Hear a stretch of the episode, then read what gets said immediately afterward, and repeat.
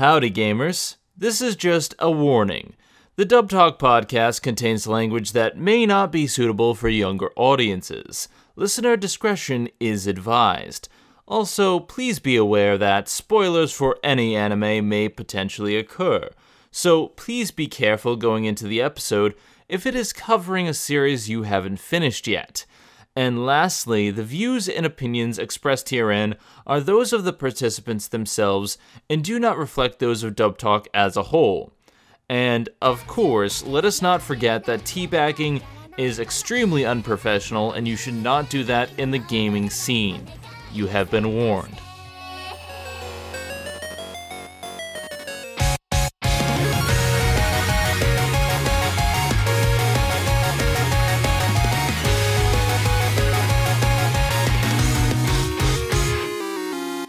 Hello, everybody, and welcome back to Dub Talk, the show where we talk about the latest and greatest in anime dubs and sometimes dub classics when we feel like it.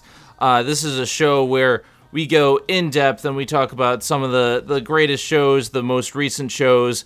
Uh, today, we're talking about uh, an interesting show that just came out. It's called Gamers it's it's about gamers. But before we talk about that, I am joined by my fellow partners.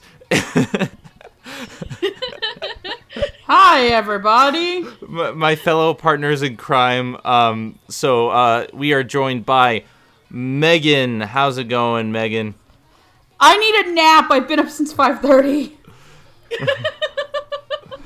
It's your own fault. You worked. I too had much. to work. We are also joined by our Mom Chan, resident Mom Chan, Lilac. How's it going? Pretty good. I've been on an editing spree on my day off today. God damn, I'm almost done editing the episode that's going up. Uh, at least I'm recording this this week, and all I have left is a disclaimer.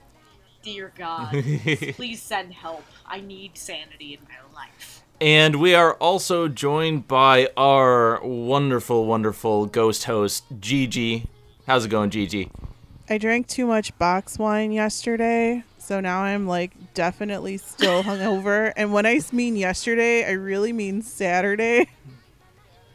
But let She doesn't know her days anymore. I mean it's ladies' night. What do you She doesn't know her expect? days anymore. It's ladies' night, everyone. Yeah. It's ladies' night. Get your box wine out. Oh, but, but, but, motherfucker, who hosting this? Who are you? And for the first time hosting this wonderful, wonderful podcast, I am your resident best girl, Zenith will rule. How's it going, everybody? Uh, this is my first time hosting the show, and it's on Ladies' Night, so this is Woo!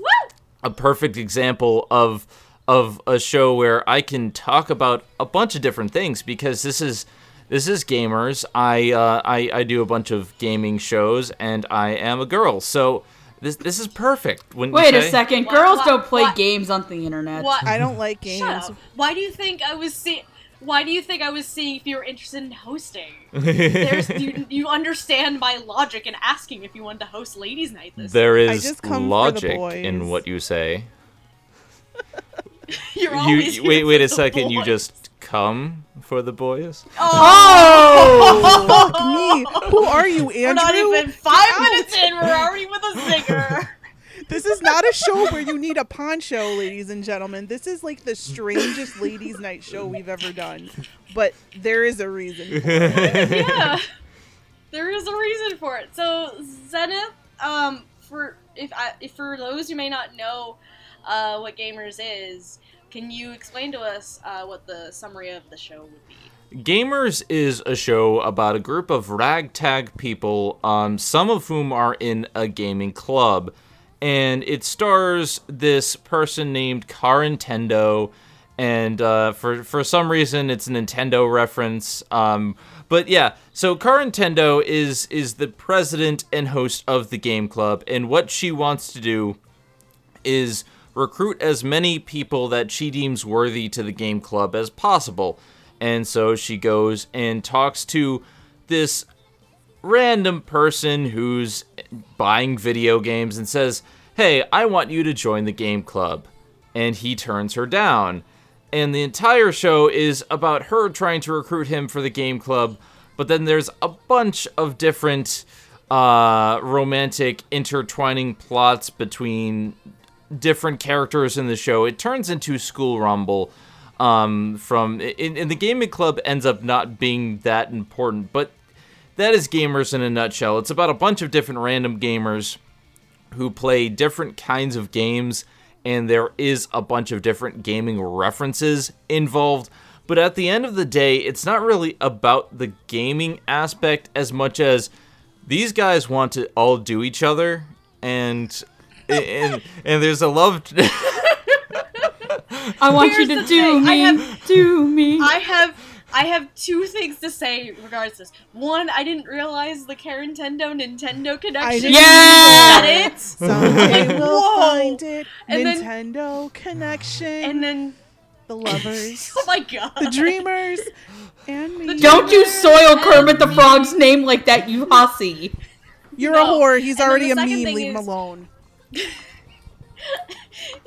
the second thing is, despite the show like you thinking being centered around a gaming club, it's very misleading. yes. Because we've only seen the gaming club, I think at least just twice.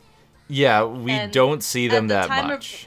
Yeah, at the time of recording this episode, um, seven episodes of the dub are out, with the eighth one coming out a few hours. We're recording this on a Monday.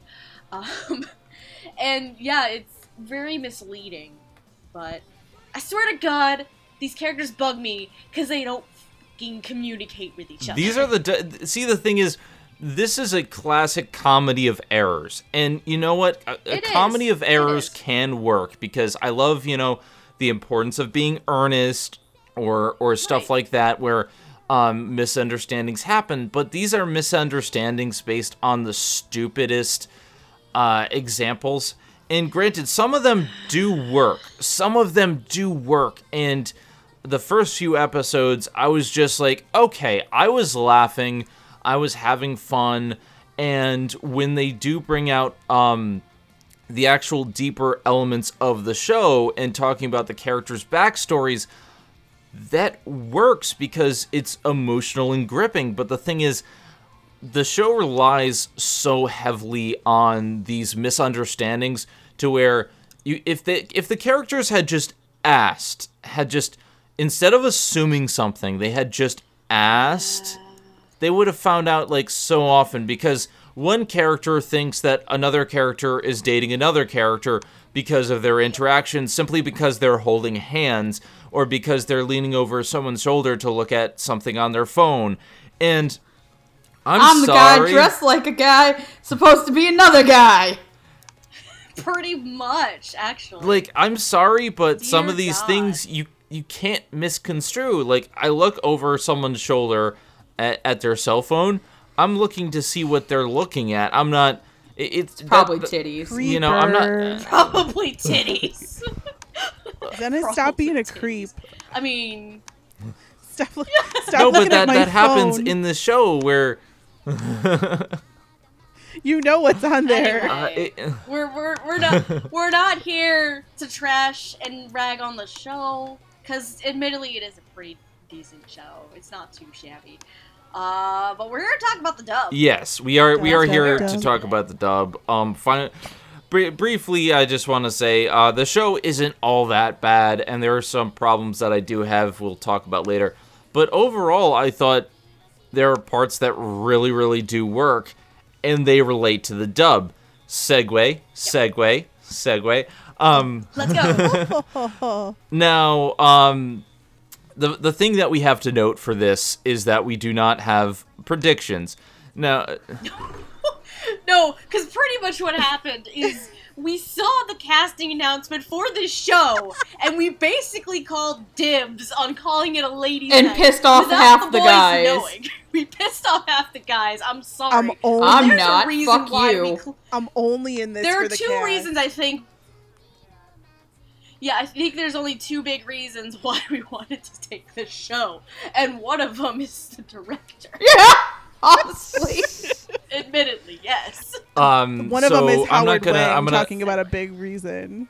GG! What? GG! We're not there yet. Calm Fuck. down. No jumping the gun no jumping the Edit gun me out. but any anyway um uh the the thing is i never usually have predictions myself not because I, for me it's it's personally a thing of i look at a character and i i don't see um who can voice this i think of what i expect the character to sound like and i'm just i'm not the kind of person who's very good at putting uh like, I'm not a casting director, okay, if that makes sense. Like I'm not a I'm not a person who looks at something and immediately says, "Oh my god, Patrick Seitz would be perfect as this."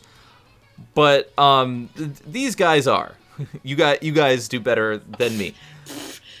I just go based of I've watched too much anime in my life where I can peg where people might possibly go or where I see people where You I can peg a guy?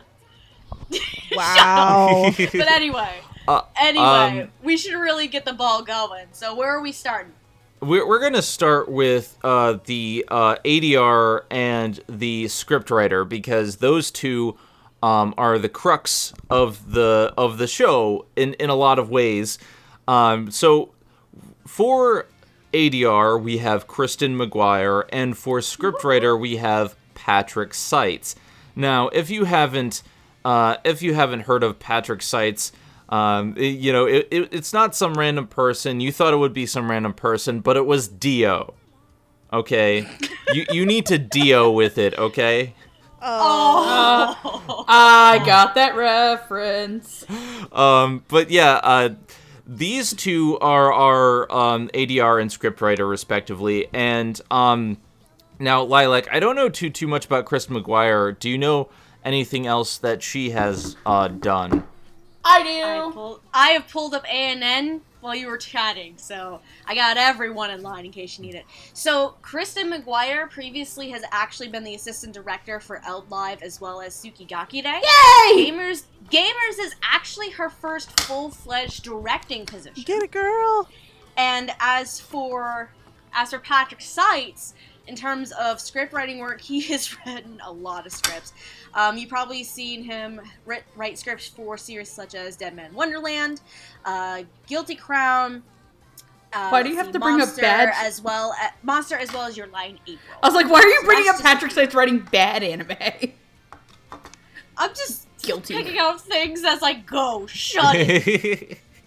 um, so we have a relatively new ADR and we have a veteran scriptwriter. Now, um, I'm gonna state a couple thoughts before I give it off to you guys, and then uh, Okay. then we go move on. But uh, first of all, I have to say that the thing, the saving grace of this show, for the most part, is this script. Patrick Seitz did a brilliant job with this script, and I think what really works is that he, it doesn't take itself seriously at all. And some of these lines you can tell were changed for the dub. Like, uh, there's a line in the first episode where they're talking about why they game, and one of the characters states that I play puzzle games because it's the only link to um, my forgotten past. oh yeah, okay. That line made me cry laughing at like two in the morning. And That was just like out of nowhere. and this is a character that barely appears later on. So so they can get away with this because it doesn't relate to the main plot and I'm just like a lot of these things are so brilliantly done by the script that I'm just like, you know what? Even if it's not my favorite show, I had to keep watching because the script was so funny. Uh, well, Megan, what what are your thoughts on on this uh, on on Patrick Seitz and Chris McGuire? Well, um, I trust Patrick Seitz to be a good writer by this point. Um, he's been doing it for a really long time, and I don't think I've ever found something that he's written that I genuinely don't enjoy. Um, I will say I do want to give really big props to Kristen McGuire, though, because she is working on a show that could easily become very unlikable in the English version if not handled very correctly. And I know, um, especially because I've been running the Funimation Discord as one of the moderators, uh, people get upset when the Gamers dub isn't out on time. Like, vehemently upset. Um, I, I realized that there was a delay because isn't Gamer supposed to be Thursdays or something? Yeah, to which I think a lot of them for their patience, like Pippin, and, like Pippin, Pippin's my boy. Pippin was like the nicest, most patient little guy ever. Um, I know you're an adult Pippin, but you're you're really good, and so are you got and all the other guys. Bitcher, you know who you are, and you don't even watch this because you think you're better than us, you piece of shit. Um, Nice. but I like that Kristen McGuire took um, a big chance on some of the actors in this, uh, especially who the lead role is compared to their work in other shows or other people who could have easily been slotted into that type, that character archetype. Um, I think that she's really earned her keep, Kristen, and I'll have a lot to say. She also did direct one of my other favorite. She assistant directed one of my other favorite shows from the year so far. One I like more than Gamers, just less than Aka, and she knows that we're recording that tomorrow. Um, Uh, yes. she, she knows we're recording Tsuki ga Kirei. Um, Oh yeah. But was all for it. and she's like, Tsuki ga Kirei, you cried for Tsuki ga Kirei. I'm like, I did not Do cry it, for. Tsuki ga Kirei. Not yet, Anyway. Um, I, I, there's a lot of really nice things I could say, and I was instantly drawn to do this episode because she was directing it, and I really wanted to praise her because she's also a script writer too. She's script written for other things like Interview with Monster Girls, which was a dub that had really strong writing and really good use of um terminology that was not just buzzwords and randomness for the sake of a laugh where it actually meant something to the context of the scene and I think that's something that she and Patrick really synergized on. So I really hope that I see Kristen McGuire directing more things and I'd like to see her direct something that while Gamers has really grown in popularity, when the season started, I think it was more of an under the radar thing. I think a lot of people expected shows like Restaurant to Another World and stuff to be bigger than this. So, um, I hope to see more out of her, is what I'm saying, except for I'm very long winded and awful. Um, Lilac, what what what are your thoughts on this? I have to agree with um, your thoughts on Kristen because being a first time director probably isn't easy, and she did get opportunities before this as an assistant ADR under um because ELDLIVE and Tsuki ga Kirei both of those were Sonny Strait shows, so she did get to learn from Sonny in terms of ADR directing, and you and it shows here um because she managed to put together a rather strong cast especially with the majority of the main characters being already well known established actors in their own right, and then at least two out of the five are still relatively new, and taking a risk, especially on who plays our lead character Keita, that that's a big risk, and it's one that was worth it. I think. Um, when we talk about Keita, we'll, I'll probably express a bit more about that.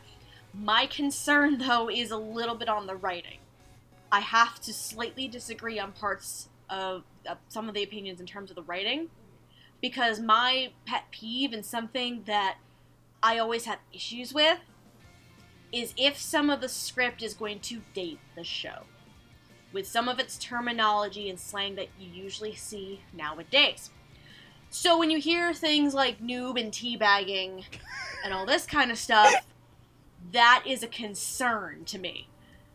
That kind of concerns me, and I know, and I know Patrick Seitz is a very strong writer. He's written a lot of things that are phenomenal, but it's always that concern in the back of my mind is like, is some of this slang and terminology going to date the show in the long run?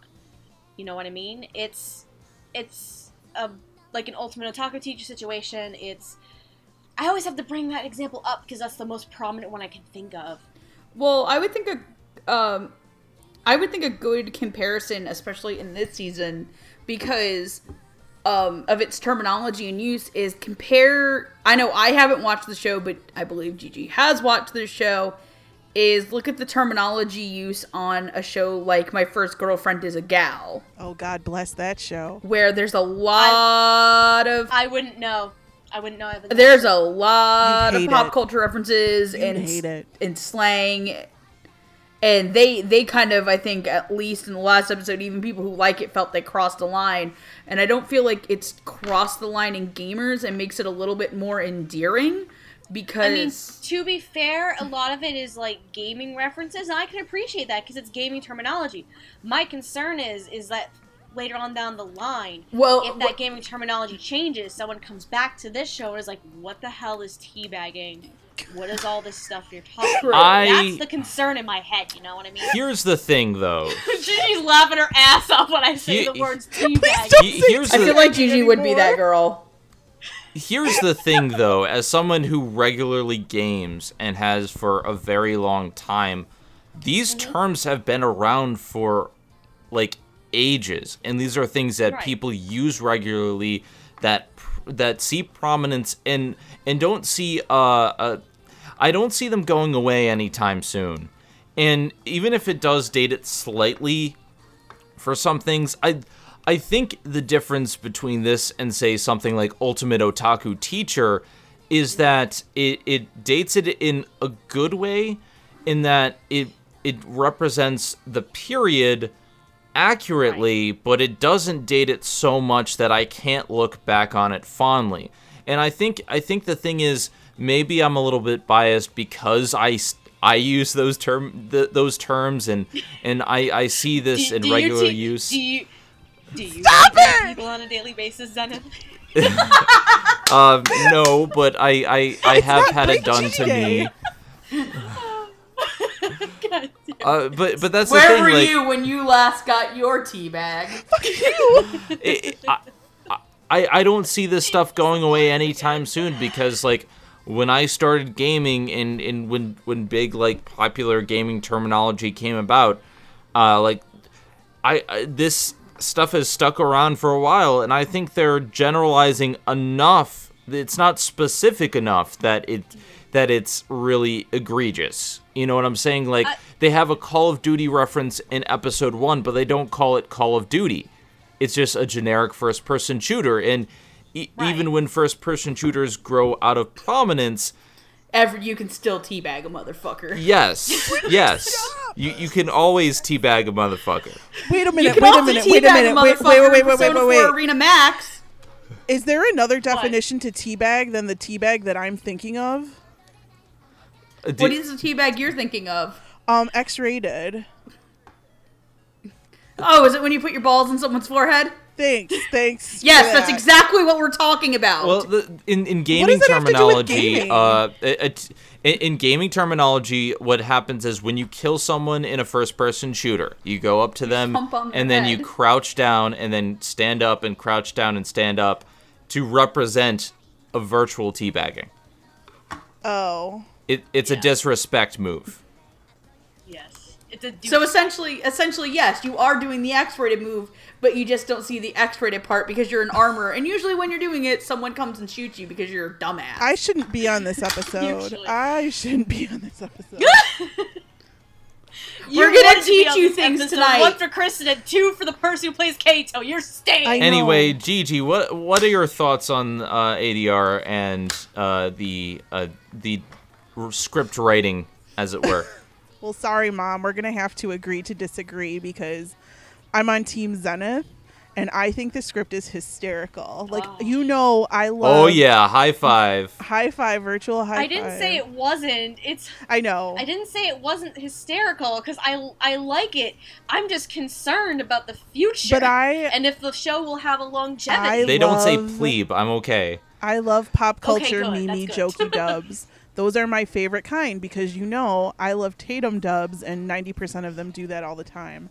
Um, Oh, so I loved it. I love that they say FML. Um, and I don't play video games, obviously. I mean, the only video game I play is Street Fighter 2 and Mystic Messenger. By the way, I am the Street Fighter 2 champion of 2017. Fight me, Hardy. only when drunk, apparently though. Shh, I was totally drunk when drunk, apparently though. totally sober. Um, but I I No, loved. I love that I could understand most of the references. Apparently not teabagging, um, because I don't play video games, but I still I still got most of them. And one of the things I loved was when somebody said "f my class," and I was like, I was fucking dying. So that was good. Th- Good that was when I Patrick fell in love with the dub. Was that that that moment? Like when he said "f my class," I'm like, yes, okay, this is Yes. good. F my F my class. I mean, I'm in class F. I thought that was so funny. But I I like I like the pop culture references and the memes. I'd rather it date it than to have it be boring and to have it be so tied down Okay. to the Japanese that I could just be reading dub titles and I'd be fine. Um, but Kristen McGuire, hey girl, hey. Apparently we had the same hair at one point. I don't I don't know, but it's very cool because I used to have the pink stripe in my hair too. Um, I loved her directing and especially her casting. I thought her casting choices were super spot on.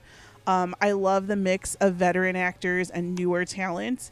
Um, and I love the interplay between all the characters because um, here's my thing about gamers, and I'm gonna talk about it later. Y'all can ship who you want to ship. You think that guy goes with this girl, or this girl goes with that guy, or that guy goes with that guy. You can do that in gamers because of the way how everyone speaks so passionately towards each other. Um, because there's some people that I don't buy with a 10 foot pole, but then there's this ship, my ship, that is sailing, which we'll talk about later. Um, I we'll, do. we'll talk about that those ships. We'll talk about the ships later. I'm on a boat many chasing ships. buoys. So many. Um, but I can under More my flippy flappies. I can understand how some of it can be a little confusing. Um, just because in the Japanese, like I watched a couple episodes in the Japanese too, um, it's very straightforward what the characters say and who they're saying it to and how it wouldn't be as construed as it is in English. Um, I don't care though because I love the shippy crap and I'm gonna ship who I want to ship. So thank you, Kristen McGuire. Two thumbs up. Welcome to Ladies Night. I'll buy you a box of wine. um, She expects it already. for my final thoughts on them as as ADR and scriptwriter, I think what really works is the casting here. And as I stated Absolutely. before, um, I'm not a cast director for a reason. Um, I, I I prefer to be behind the microphone. I prefer to be the one uh, saying different things in different voices, as you might know from my shows. But um, this is all perfect casting. I'll, there's a lot of reunions here because I'm seeing a lot of stuff from Nozaki Kun. I'm seeing a lot of stuff from uh, from shows that I've I've um, I've watched. I love how you say Nozaki Nozaki-kun and and none of these actors. Wait, wait, wait a second. Nozaki. I'm I'm confusing this with food with Food Wars. Please cut this part out. but yeah, I, I, I do have to uh, applaud her because she does such a good job of putting people in roles that that simply work work for the characters. And as we go down the line, you'll see you'll definitely see more uh, veterans, but there's a lot of new faces. And um, as I was looking at certain ones, I'm like, okay, I really like you in this role. I really like you in this role. You're perfect in this role, and I follow you on Twitter now, and you're fantastic. It'll get to you. Uh, it just I feel like I know who you're talking about, actually. yeah, the the one that called out I know Andrew. You're talk- oh, oh.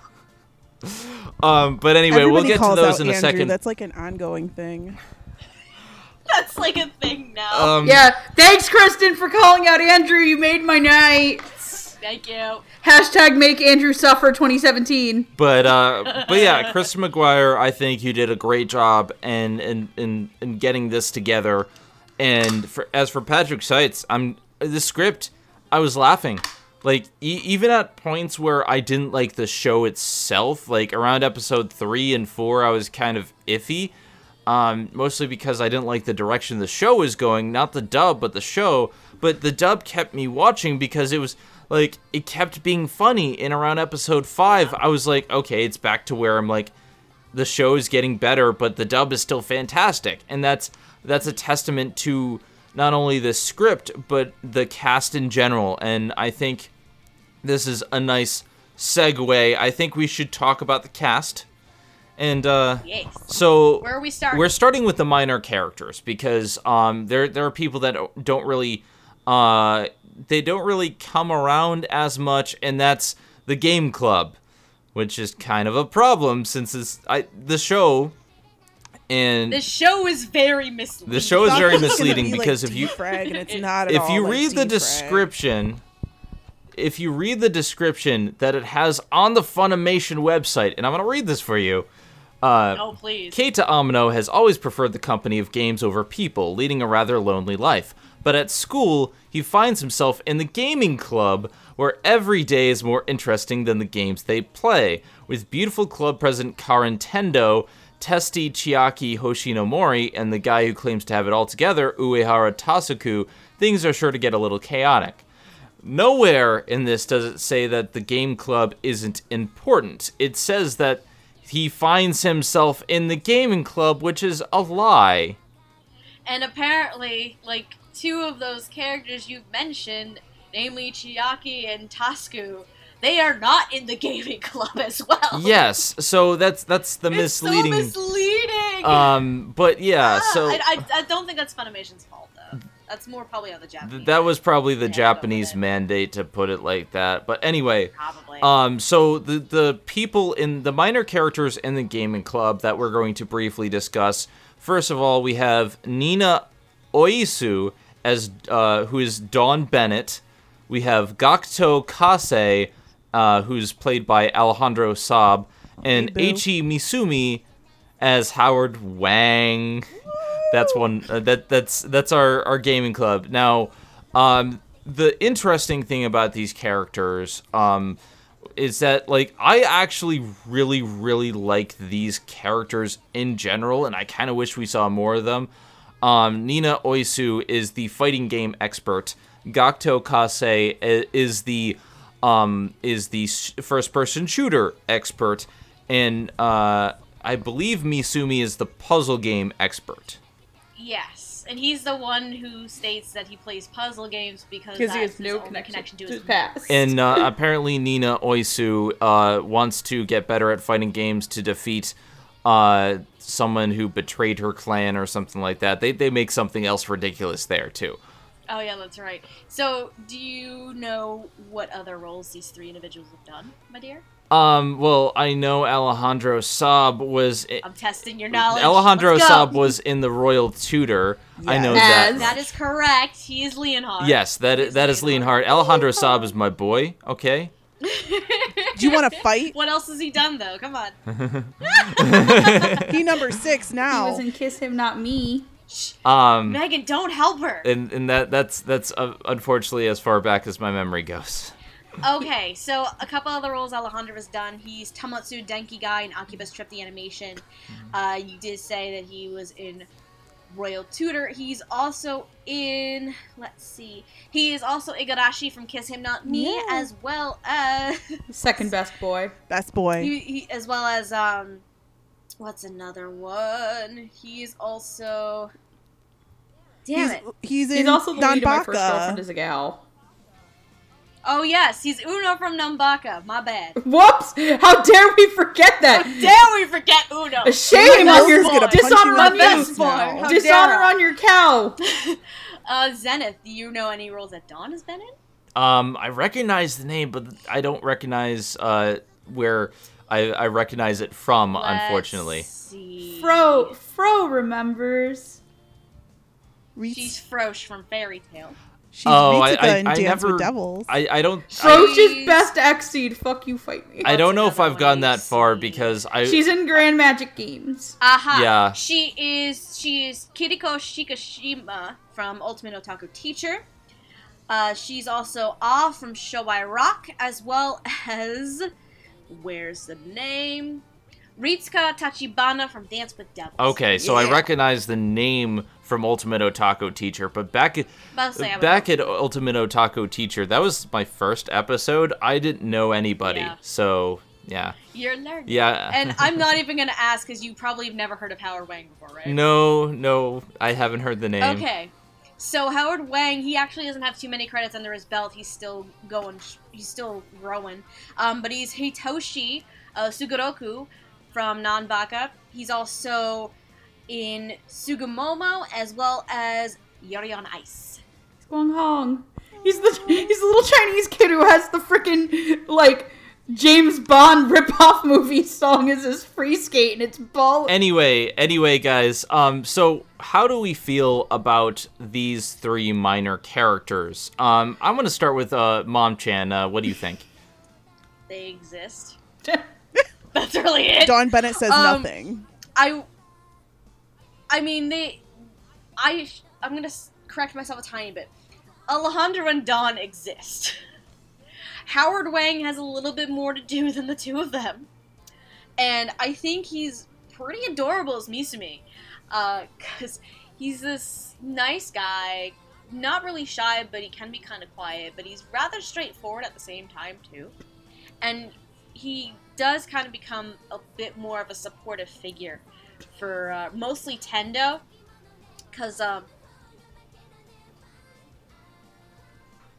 basically yes, because I was watching episode six and seven before we recorded this, and he was like, "Why don't you just instead of an automated answer that you give all the time, just be open and straight up say how you feel, like lead with your heart."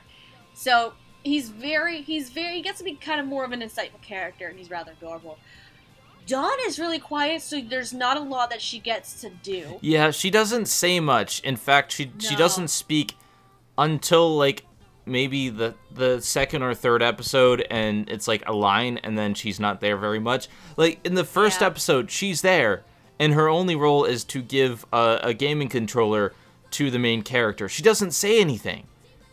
yep so there's not a lot to work off of for dawn and it's hard to really judge it Alejandro basically is those asshole gamers you would see online in a first person shooter and is a douchebag. But But it but works. it's so good. it works. That's the scary part. No, but the the thing is like when the the moment he like pushes back his glasses and says like let's Mm. do this. Like Yep. I love the voice that he uses for his character. And it, he sounds kind of cocky and a bit of a douchebag, but it really works. he's a charming douchebag and that's the thing. Oh, he's not fucking charming. I don't like that character at all. Oh. I love him. I that's the thing like he, he never Oh, he, he never comes across as too much of an asshole until they really start playing. But here's the thing. I know people like this that get really really intense when they game. But when when he's not gaming, I, I think Gakuto does a good job of showing another side. But that that's just me. There's still not exactly enough for them to really do, though. But There's not enough Yeah, like, for any of them. there's not do. enough to really judge them on. Yeah. The only big thing I know is that Howard Wang is adorable, Dawn is quiet as shit, and Alejandro plays a motherfucking douchebag gamer. But- but I can- and apparently it's Gigi's best boy again. I can relate to him though because I have been that guy who sees somebody jumping up and down looking outside the walls when you're trying to play goddamn first person shooter. Get on the damn point. Get on You the damn one job, point. This is Amino, your- and it was you had shoot one fucking job. shit. you had You one had job. one job. You had one job. So I can relate to that. Even though I'm not a competitive gamer, I can relate to it. Oh god. Still, yeah. Uh, overall, there's not really much for them to really judge on. So. Yeah, there, there's but not they're real- enough. But they are good. They're pretty good. Uh, Megan, you. I- I'm sorry. Uh, what what do you think? Um, Howard Wang was really cute, and I'm really sad that he's not in more shows this season because he's adorable. Yeah. He's got a really adorable voice, and I know he was He a lead in Tsugumomo, but Tsugumomo Um, was oh, Oh, he was the terrible. lead in Tsugumomo? yes, yes. I didn't know that. Oh, wait till Yeah, I talk Tsugumomo about him. You're gonna hear very- something in a second. Um, oh, no. so I wish he was. I wish he was in this more because I really enjoy the character. I can't really say anything about Dawn and Alejandro other than what you guys have already said. So I'm gonna make this quick because I don't want to drag on the argument. So yeah.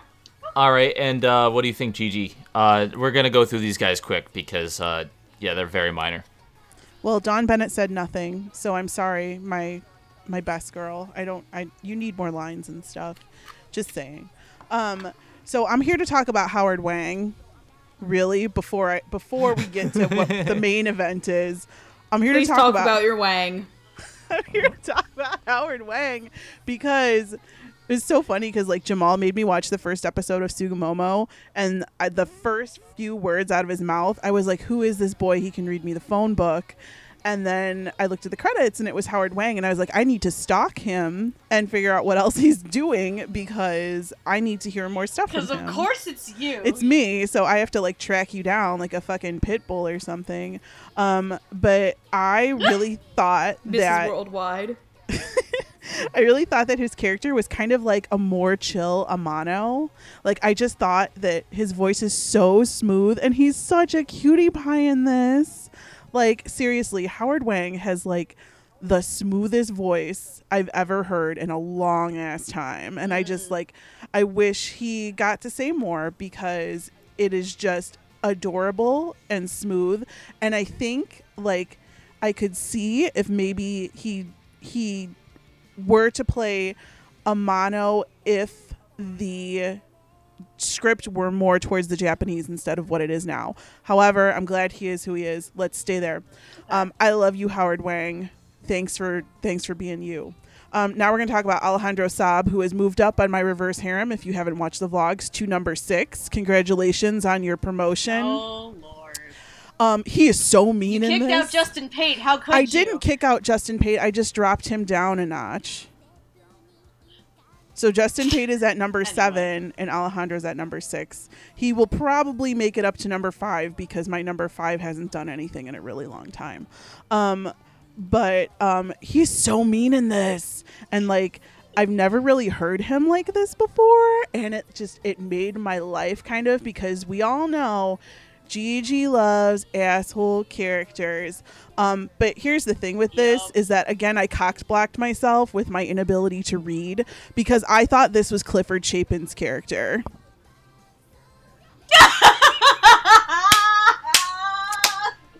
I'm sorry. I'm sorry. And I That's was like- hilarious. I had to read the fucking press release again, and I was like, "What?" And then I rewatched the first episode, and I was like, I'm fucked up, guys. "It still doesn't sound like Alejandro Sa, but I'm gonna take it, and I'm gonna run with it, and I'm gonna hate my life for a good 20 minutes." I'm gonna let it teabag me. Save that for the game room. Save that for the game room. Save that for the game room, Megan. Come on now. Um, is that is that where you like to get dirty? Oh, whoa, whoa. I'm done. I mean, you've got a joystick right there. anyway, um, Damn it. anyway, Bless you, uh, Alejandro Saab, for making different voices because I think pe- like he really needs more credit because like he is doing so well with his leading man status now, and then he's also like doing all these different character voices on the side. So I'm really glad that he's moving on up in the Funimation world. So good on you, Boo. Yeah. Um, yeah, I, I like these three. They don't get enough to do. Sorry, Dawn, you, you really don't get a lot of lines. Um, I really liked Howard Wang, but I think Alejandro Saab was a standout out of these three because from the moment he opened his mouth, I thought it fit perfectly with the character. And, uh, you know, I, I liked him. I, I felt the connection. Like, it was from one gamer bro to another. I understood. Um, it, it was a good job moving on moving on um next we have one of the more prominent female characters one who i loved from the instant that she appeared on screen. We're talking about chiaki hoshinomori uh, who is played by marissa lenti now Happy birthday, Marissa Lenti! happy birthday HBD. and uh, i'm gonna let you We're guys recording this on her birthday, yeah. I'm gonna let you guys uh, go first because uh, I I have a couple things that I want to say, uh, very very positive things. But uh, let let's start with you, Gigi. What what did you think? Well, hold, Who the fuck on, Marissa Lenti how- play? Oh, About to fuck. say, do you do you have any knowledge of Marissa Ren- Lenti roles, my dear? Thi- this is the character who uh, I only uh, no, character. This this is the Characters, yes. It's okay. um this is the voice actor that I only just started following on Twitter, so I'm not very Oh, familiar okay. With I thought you were talking about someone else. Mer- I yeah. thought you were talking about Cliff Chambers. No, but I, I'm okay. not very familiar with Marissa Lenti's work, but as soon as I started watching the show and tweeting Okay. about the character, um, I, I, I started following her on, on Twitter, and uh, So- yeah, so Okay, so for a few other roles that Marissa Lenti has done, uh, she is she is Momoko, the warden in Nanbaka, Basically, And me. the cat. and the cat, and the cat. She is also uh, Kartia Goldschmidt in Rio Rainbow Gate. She's Ilsa Logner in Attack on Titan Junior High, as well as because I we're probably not going to be covering this one anytime soon. Kohaku in In Another World with My She's literally a tiny talking tiger. what? That's what Kohaku is. It's a talking tiger. That sounds adorable, and I Like I only want to watch the show watch the show for Marissa playing a talking white tiger because it's the fucking Kohaku is the, the fucking cutest thing ever. I mean, the only other reason I would watch the show is because I think Tia's directing it. I think that's the only other reason I would watch it, and I think Alejandra's the assistant director too. Ah, Wait, what show is So this? In another In world, another world with my, my smartphone, smartphone. I haven't watched that yet, but if okay, yeah, I'll watch it for the time. I haven't either. Ba- but I'll say basically it's like Sword Art Online, like It's another light these- novel, awful trash show. Yes, but Tia is directing it, and I believe Alejandra's the assistant director on it, Oh wow, if I recall correctly. what's up, senpai? So that's where Tia is this season, directing wise. Kohaku so cute. uh, So yeah, so yeah, those so, tho- as, so as Zenith was saying, those are all shows that I haven't seen, which is why the name, uh, why why Marissa Lenti hasn't popped into my feed yet. go watch Nanbaka. yes. Do yeah, I haven't seen Anbaka. I'm She's sorry. ama- Okay, she's a do it. She is amazing. Performances. She basically Um, plays my life in Nanbaka. But yeah, Gigi, what what do you think of Chi? But yeah, Gigi, what do you think of Chiaki in this role? Um, Chiaki, sorry, boo, wasn't exactly my favorite character, but that's just because around the time that she got introduced was around the time I started losing interest in the show. Um, but I really like it when her edge comes That is out. hope. And I think when she gains more confidence, like I loved that. Like I thought um her, she was super cute in it. Um and I think she has the most fun when she's arguing with Amano, which is great. Um great. cuz I was like I literally I think I missed something cuz I was like why don't they get along? I thought he was trying to date her. Like liter- literally you could tell this is when I started like losing interest in the show. But I was just like, okay, well if they're going to hate each other then they're doing a really good job. So, bravo Marissa Lenti. I love her a lot and I think she did great in this role. So, A plus plus plus plus. All right, Megan, what do you think? Um, I think that Marissa does a really good job playing Chiaki, and I like that she sounds very distinct from the other two girls in the show. Um, Yes. sometimes when you get a show with a lot of girls and romantic stuff, some of them tend to sound very similar to each other. And I like that Chiaki's voice seemed a little bit more deeper than the other two girls. Because Aguri is like up here! And Tendo is Yeah. like right here. And Chiaki is kind of more down here. Like, I don't know if I got a really good pitch range and changing in how the girls talk, but I like when Chiaki gets really, really angry because Amano is an idiot and how dare he like Moe? Moe is like the cancer on society. And I I fucking I fucking feel you, girl. Like I feel you Fuck. too. fuck this moe ass bullshit sometimes. But I really enjoy that Marissa, I think, feels a kinship with the character too. Which is something really nice when you get a show, um, especially with Marissa's work with Death Battle. Because she is the voice director and she's put together a lot of that, like how Chiaki puts together her independent projects. Because Death Battle is an independent project made from love, and I think that it's really great that that gets expressed. I feel like she can find some kinship in there, and I think that Kristen did a really good job casting her too as more of this lead character. Because Marissa Lenti has been in fairly popular shows like Nanbaka, but Nanbaka's main character is the four numbers. And Right. she's the talking tiger, not one of the fuckable girls in in my in another world with my smartphone. And then um I forget what the other show you said was.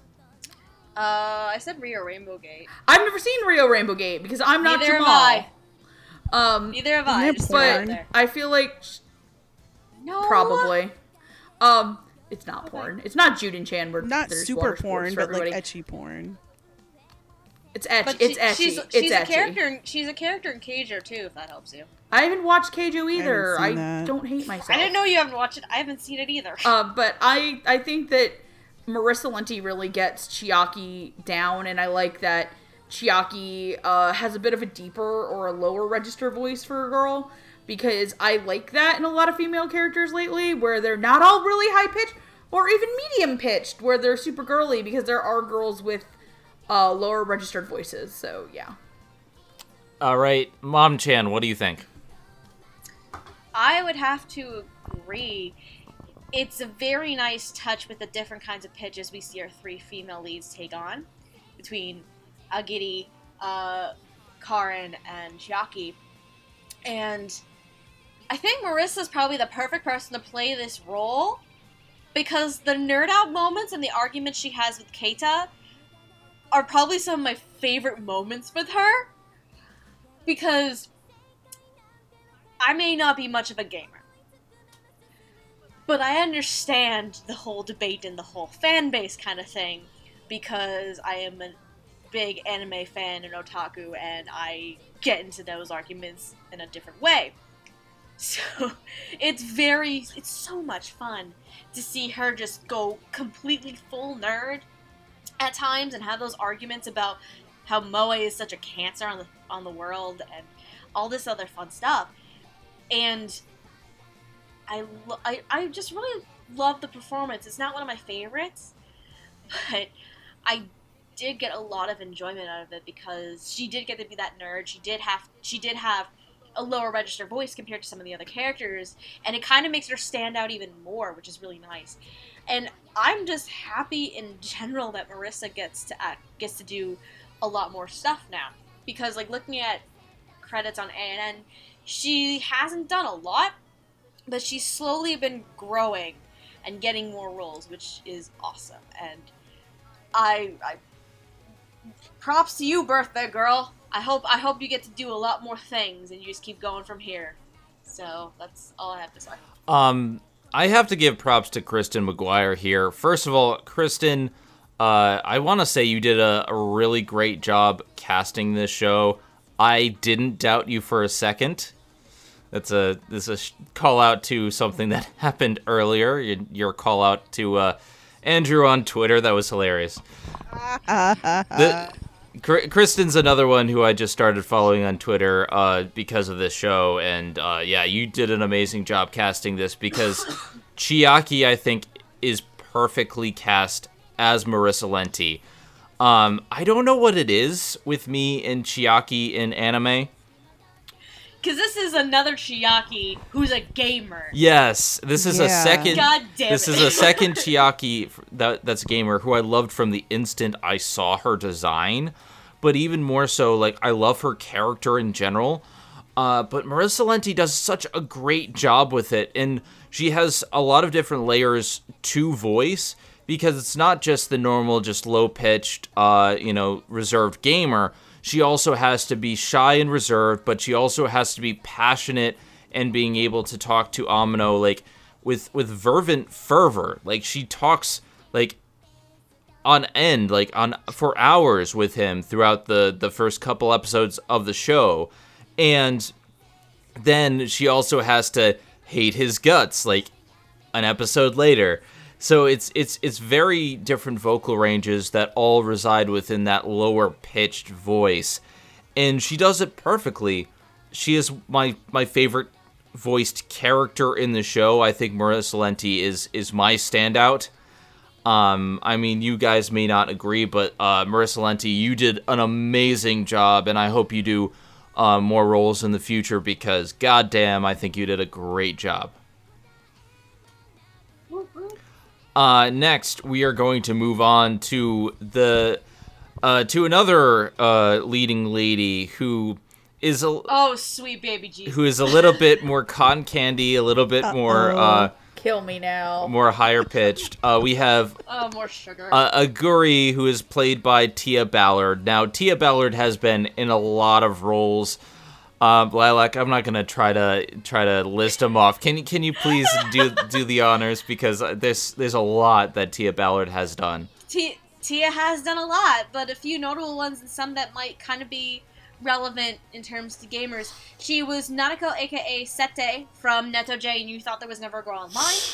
Wait, what? She, she, she's Sete. Which one was that again?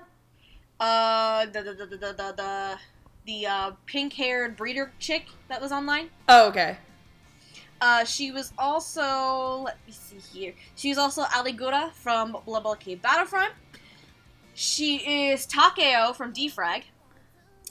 Takeo. Defrag. Uh, da, da, da. And sh- what's another good one that she's? Let me just say it because I'm gonna I'm gonna take over for it. Rinko Yamato, who is Yes. basically Yes. what this sounds like, but angrier. Oh my yeah, god, Ringo girl. Yamato from uh, My Love Story. yes, wait till we compare and contrast. Okay. Oh lord. Uh, first of all, one, it's Aligula, not Aligura. Um, my bad. it's Aligula. Thank you. How My dare you bad. insult my lady? Um, I'm sorry. It's been a while since I've watched the show. Okay. Hmm. How dare you insult Aligula? Sorry, I cannot do a Tia Ballard impression for the life of me. But um, no, I she out of the main group is probably my least favorite voice. Not because Tia is a bad actress, because it's far from it. I think she hits um Aguri's zany, shitty antics. Because frankly, I think as as funny as all this is, um, I think that uh, Aguri's being kind of a bit of a shitty girlfriend right now. Because, ladies, instead of going around behind back, you can have male friends and stuff, but uh, don't get jealous of your man if she's hanging with another if he's hanging with another girl sometimes, because you're allowed to have friends regardless of their gender identity. Um, second, my biggest problem is that she literally sounds exactly like Rinko Yamato at points. Like, if I was somebody who, as especially because I came off watching my love story very close to when I watched Gamers, she is just in. She is a Rinko Yamato that gets to express more emotions, but not 100% in a good way.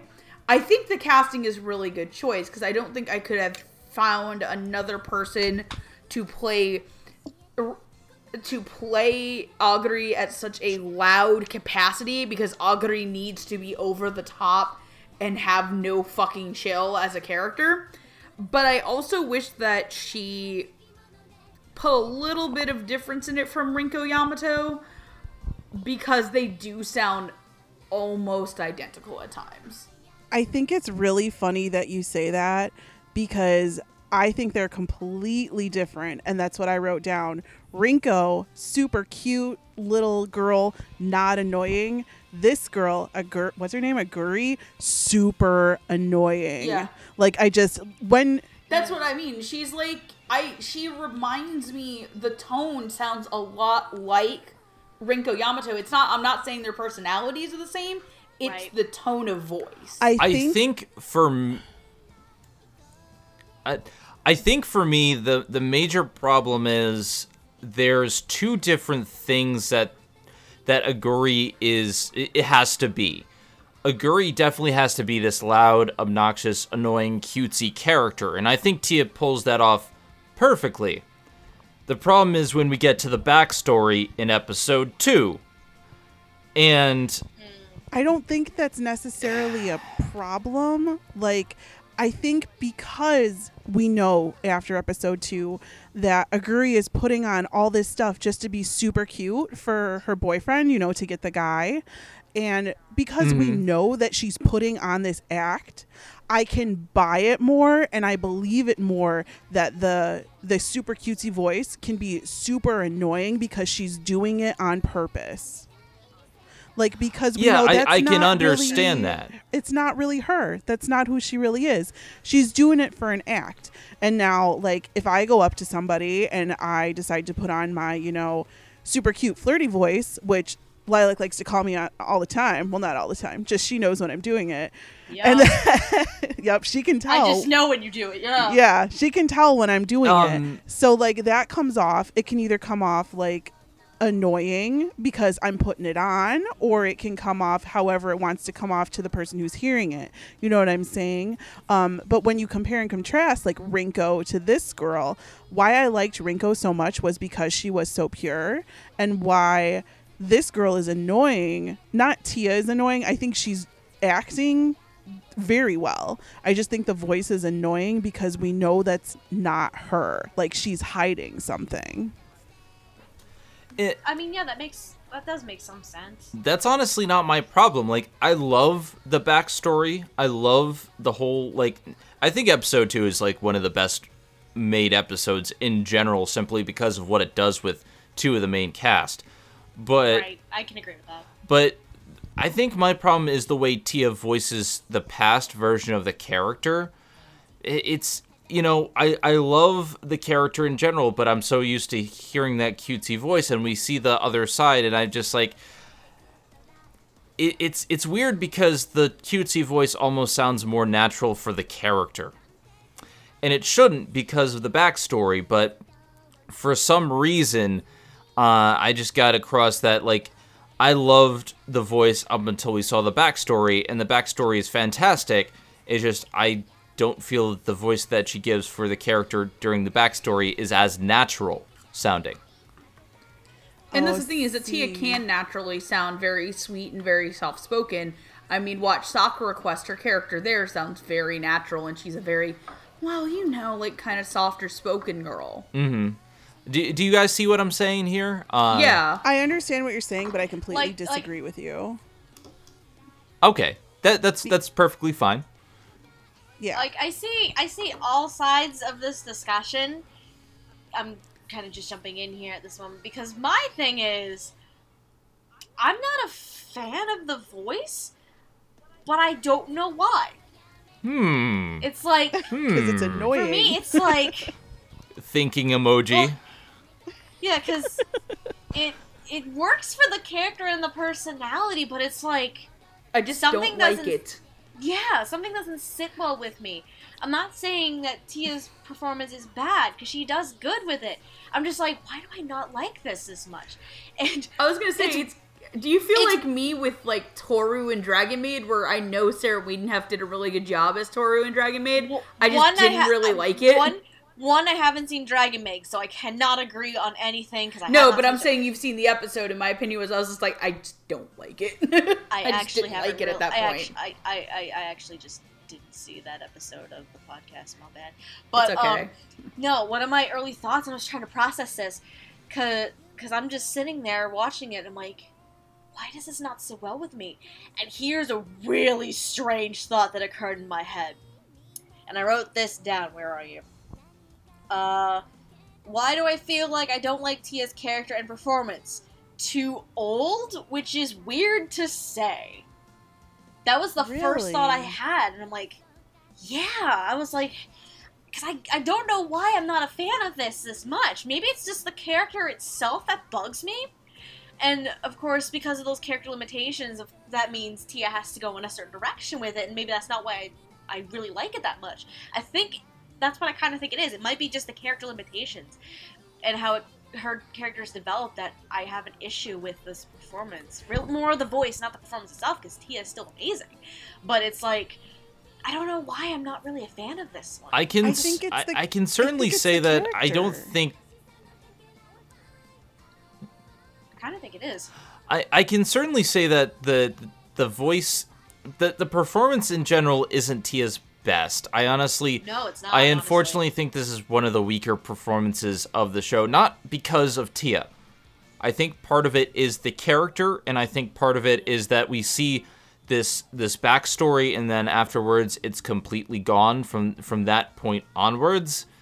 And I feel like if they were going to do that, they should have kept that backstory till like near the end, because then we wouldn't be constantly thinking about the past version of her. I don't know.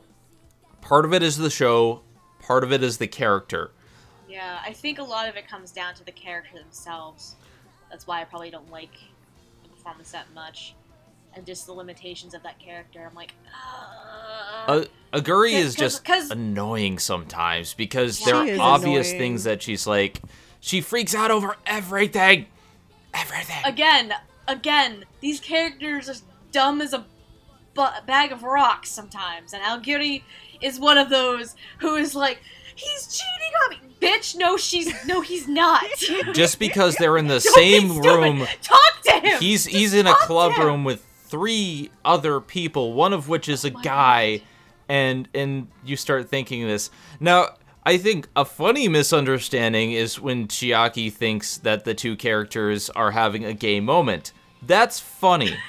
That was a good one. That was a good. When Aguri looks in a room full anime. of three people and then the all whole anime. yeah but when Aguri looks in a room and sees three people two of which she th- she thinks are automatically dating because they're talking it just girl did you did you lose some brain cells when you bleached your hair Yes. No, no. Who was it? It was one of us four who was like, I just want to see. That was me. uh Tasuku and Keita. It was you. I was like, I That just want the two of those guys to get together, just make out. We'll get to it. We'll get to the ship. the The, ship that's sailing. We'll get to the ship that's sailing. But I do want to say that I really love Aguri's relationship with Amano. I think when the two of them are talking, it is her Tia at her best. yes. Like I think when the two of them Yeah. interact with each other, that's the real that's the real Aguri. And that I don't find is annoying. But the Aguri that's with what's his fuck the boyfriend and the Aguri that's in the past I, I just you put them together and it's an annoying character but i feel that that's why sh- tia's making the voice be so not pleasant to listen to. I i don't know. I i really like what she's doing with it because i see where her acting is going. I just personally you you know me how i have weird things with with characters and voices sometimes but um i yeah.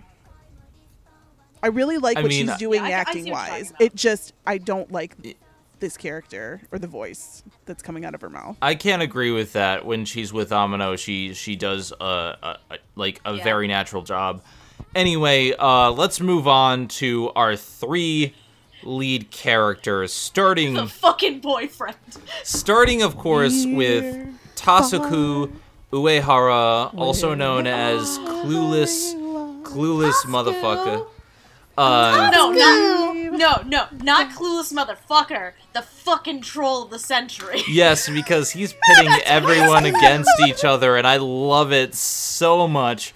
Um, so he's plotting so much shit. It's great. Um, Sorry. but yeah, this this guy Tasuku is voiced by Clifford Chapin. Um, Cli- Cliff, my man, I, I've seen you do some really really good dubs in the past.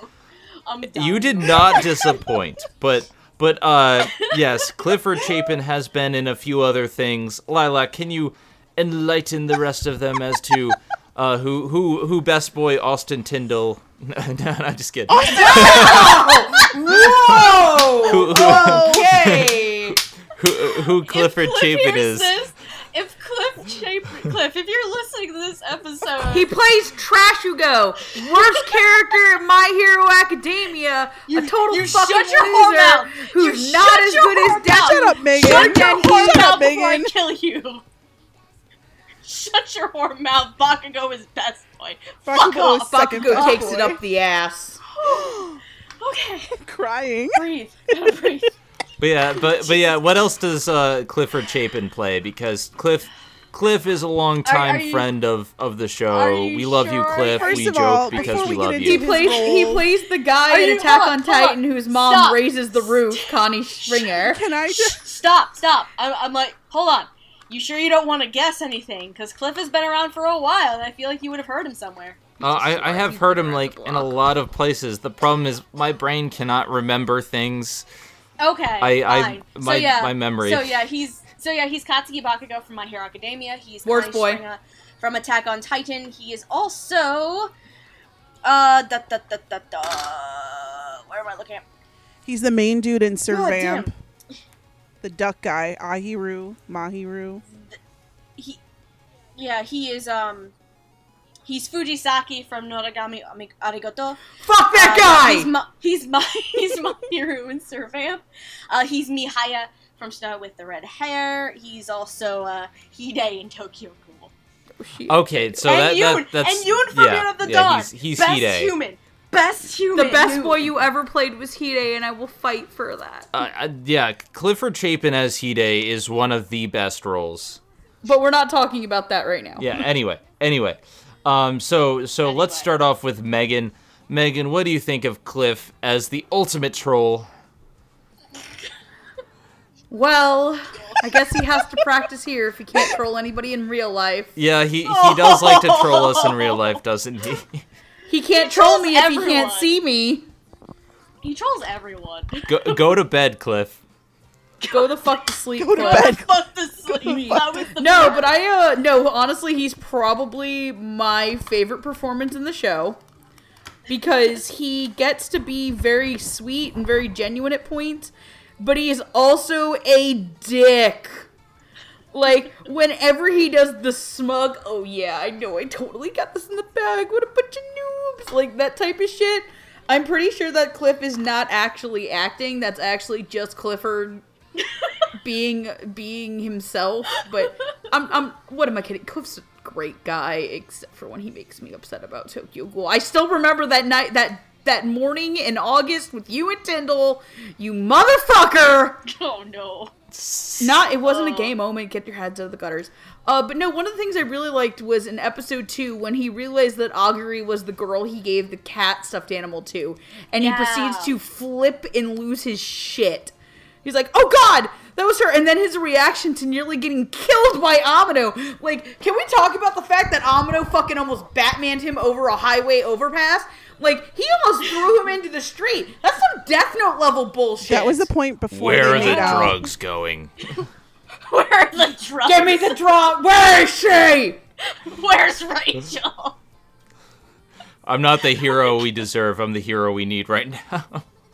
Oh my god. Um, T- Tasuku, like, Tasuku has some of the best moments in the show, and while I think Marissa Lenti was the standout, I think I, I could definitely agree that that um, I can definitely agree that Clifford Chapin as Tasuku um, was simply fantastic. One of my favorite roles in this dub, maybe the top, because he has those moments and when he's able to to really transition between this douchebag character who acts all high and mighty a lot of the time to those serious moments when he reflects on his past and when he um re- like you said when he realizes that she was the one he gave the cat toy and he breaks down cliff oh my god my man cliff Yeah, because here's a Oh, key part God. with um. Here's a key part with Tasuku's character. Um, I think it was like what middle school. He actually used to be very nerdy and quiet. Tasuku was very nerdy and quiet, and he would get picked on. So he decided to just change himself, throw out all the nerd stuff, and then just like become this cool kind of guy, cool popular kid. And with Al- Aguri, like him, the whole reason why he freaks out with her, like realizing that she liked him even way back. She liked him like after giving her like the stuffed cat. He was a nerd at that point, and the fact that uh, liked him when he was a nerd scares the ever loving shit out of him. and like he has these great freak out moments but the best freak out is when he's he goes completely like nuts to Amano and it- it's before Nam- uh, Amano like Batman's him but uh he's just like you know you, No. you Right think you have it easy out. like No. you- yeah no, the best freak out I saw from him. I don't know if you guys saw what was it, episode six. I the the I, I've only No, I gotten to stopped at episode five. Okay, okay, so kind of what ended I have happening- seen six, but it's been a while. Okay, so Keita wants to talk to Tendo and like essentially like ask if they want to be friends or something. So what Uehara decides to do is make this a huge fucking scene by spreading rumors about it so that way everybody witnesses like hey that this guy actually kind of likes Tendo. He doesn't like my girlfriend. My girlfriend, I'm not cheating on my girlfriend, and I need to know if she's cheating on me or not. Again, stupid misunderstanding. And before that happens, before that meetup happens in the classroom, here's Tasuku. And it's actually a really great scene for um, Clifford, Tia, and Marissa. Because each of them are just sitting at their desks, like going through these different scenarios in their heads of what could happen. And Cliff, in particular, just like loses his ever loving mind. It is like, and laughing maniacally like a crazy motherfucker. It's like, whoa!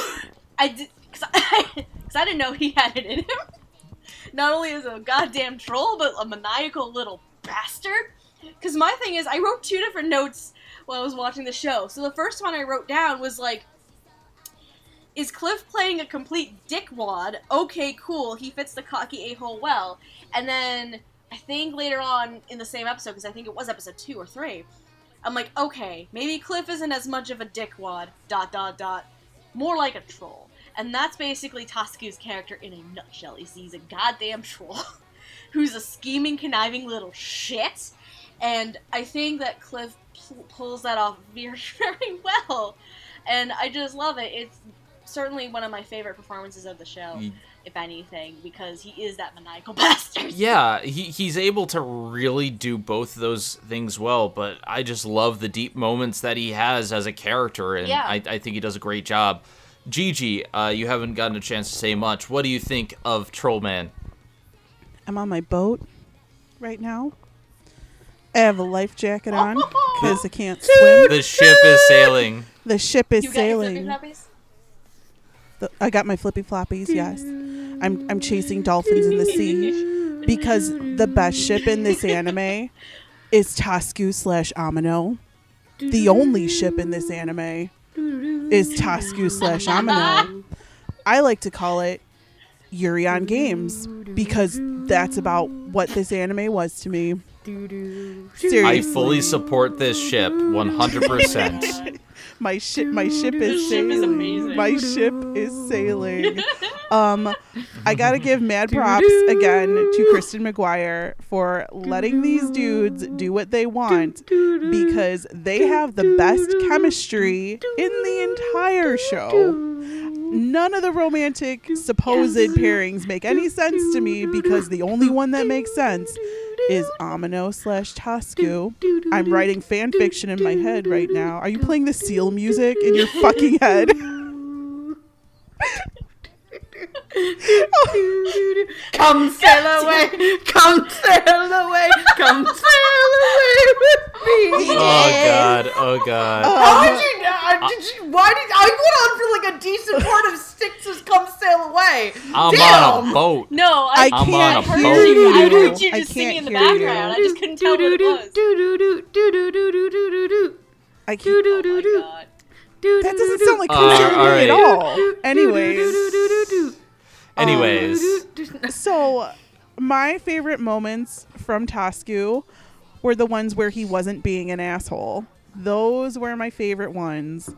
Um, I just I feel the passion behind this character because I he doesn't really know who he is.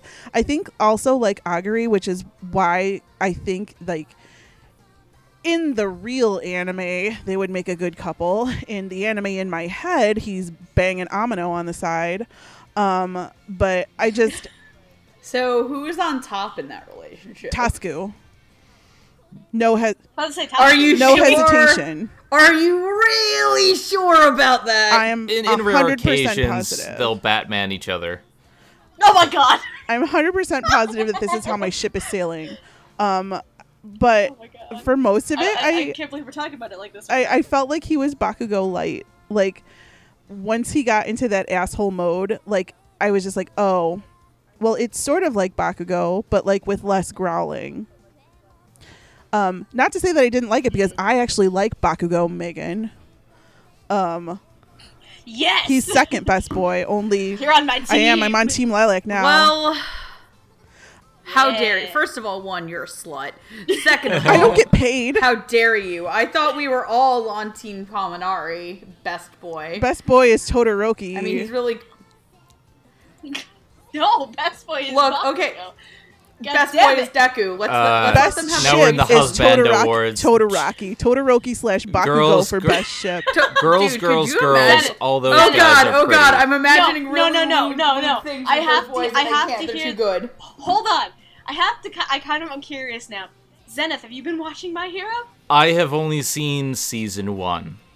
Who is your That's Spoilers. still plenty, plenty. Who is your best boy? I'm curious. Um, I have to ask. best boy is the guy with the rocket powered boots. Ida? Ida? Oh, Ida. Yeah. Um, Okay. now best girl, that's a toss up for me because I love Pinky, but um, Ina. Oh. I I also really really love um several other girls. So every I mean, everyone's there's best no girl. wrong. There's. I mean, yeah, everyone's best girl. There's no wrong answer. See, They're we're all shipping. best girl. We're shipping. Anyway, back in the back. gamers episode, and it's we're talking about My Hero Academia. Anyways, back to uh, back to Cliff. well, I was curious because we're arguing. I know, but- but right? in in terms of shipping, I ship Chiaki with uh, Amano simply because they're so cute together. But that's me. That's me. I mean, just I, when you I, get I kind of like Gigi's ship and where it's when going. you get when you got to the bridge, G-ship. the bridge of truth, as I like to call it, and you saw the two of them get in each other's faces, you can't tell me that at one point you didn't think one of them was going to pull on the tie and they were going to make out. Like just the chemistry Okay, between why the two of them a is love so triangle or a love square when you can just be polyamorous? I agree with this. I agree. Damn it. Because otherwise we It's couldn't have equal ship oppor- wars. It should In be closing, it, it should be an equal opportunity game club, you know. Well, all that oh. aside, What are you do? What is that noise in the background? Hold on. I don't know. Someone's playing something in the background. Damn it! God damn it, Megan. God fucking damn it, You you better I guys. used to Stop be able to this- do this that is like gonna Eric Cartman. I'm gonna like- stop that before we get a copyright Copyright. strike. This is the best Copyright strike. Stop it. this is the best ladies night episode. Anyway. As of now, yes. Uh, because anyway, we just let, let's let's let's wrap up. Anyway, uh, let's move on. Let's move on to the next uh, characters. I think we could all agree that. I think we can all agree that Tasuku did an amazing job. Uh, strike that, reverse it. Um, I think we can all agree that Clifford Chapin did an amazing job as Oh. Tasuku. Uh, Motherfucking troll. um, did a great job. Let's move on to um to Karen Tendo, who's played by Brittany Karbowski, and I want to start us off a- after we say some of the other roles that Brittany has been in. I want to start us off because I have something that I want to say about this character in general. Um, I don't know too too much about Brittany Karbowski because I believe she's a new What? name. Are you joking? What? She is my wife. She Really? is my Oh, number God, one no! Voice actress Oh, wife. no! Okay, okay. So she has a nice resume, Zena. So Brittany Karbowski has been in series such as Angel Beats as Yuri Nakamura. She has Oh also fuck! Ah, Yeah, you fucked up. I done fucked So- up. Can I start again? Nope. No. No, we're going with the ship. We're taking it and running with it. She's also um, she has also been. That's the thing, though. She's also- Yuri's my she's favorite also- character. Oh, Oh, you, You done really fucked fucked up, up, boy, son. girl. uh, she's also Black Star in Soul Eater as well as Migi in Parasyte. Migi in Parasyte. The main girl with the takoyaki, taiyaki in Kanon 2006. Yep, she's also my wife. trying to find something else that Zedev might know. Uh, no, I, I just instantly remembered because I she she's in Monster. when, when I was when I was initially watching this dub, I was looking up who it was, and again, I have the worst memory in the world, so I I, I immediately saw Yuri, it's and I'm like, oh my we're helping god! You learn. But We are helping you learn. yes, She's It's okay. she's Yamada and he got you HK. Yep. She's also Selina Sherlock in Trinity Seven. I thought that said Trinity Blood, and that would have been like way, way long ago. was That would have been point, me freaking the F out. That would have been you freaking the F out. uh, she's also in The World God Only Knows as Kanon Naga Naka Nakagawa. She's best Okay. girl in that. She's been around for a while. She's been around in a while for a while. All right, so I have a couple things that I do want to say about this. First of all, I'm sorry, Brittany. Uh, you voiced my favorite role in Angel Beats. So, th- this is coming from a place of love. I think you're a fantastic voice actress. But I think that half of the Karen Tendo role is not to my liking. I like the initial half when we meet the character. I think she does a great job voicing that uh, that initial startup character and stuff like that. I don't like it so much when she starts freaking out. And a lot of it is like she it, it's kind of like um a parody of um of that uh, uh, what's the name of the girl from Nozaki Kun? Juliet Simmons? No, no, not the actress, the character. Oh, She- Sakura? Chi- yeah, Chiyo Sakura. Yeah, it, it almost felt like they were trying to do a parody of Chiyo Sakura for for this, and I think I think that Brittany Karbowski does a fantastic job playing this to to start up, and then when they go, um, I, I think it was episode three when they go and show how her life is starting to fall apart slowly. I really just didn't like the way she pulls these freak out moments, and it's it's not a knock against the actress. I think she does an amazing job, and I've seen Brittany do some great work. It's just I don't think this is a perfect fit, if that makes sense. Can kind of see where you're coming from with that. I mean, because I don't really ever recall Brittany Karbowski playing the pretty popular one, who's also a nerd. I don't recall her playing this type of character before. So starting out, it was very interesting to me, and admittedly, there were points where it may have come, it could have probably come across a little bit better, and I think episode three, the first half with her like showing her daily routine and how it comes falling apart. I think that's a good example of that. Mm-hmm. But she kind of starts, I think, because you haven't seen episode six or seven yet. Um, she kind of brings it back around a little bit, and because those freak out moments kind of, they're still kind of there, but they also become less and less because she's starting to learn how to open up, like naturally, rather than just be this guarded wall with these stereotypical, like these answers that she's trained herself to do. And um, I think it's growing on me a lot more now I uh, now that now that now we have now that we have because spoilers for the people who haven't seen episode six and seven. Amano, instead of asking to be her friend, accidentally asks her out, Oh no. and they become boyfriend girlfriend. What? ah That's not here's canon. here's here's It is now, bitch. here's my thing. Um, I, I think part of my problem lies with the character itself. And episode 5 did a lot to alleviate my problems with this character because episode 3 and 4, she's just pretty much stalking him and drooling 95% of the time. And I yeah, I really can didn't agree like that, that. stuff was a.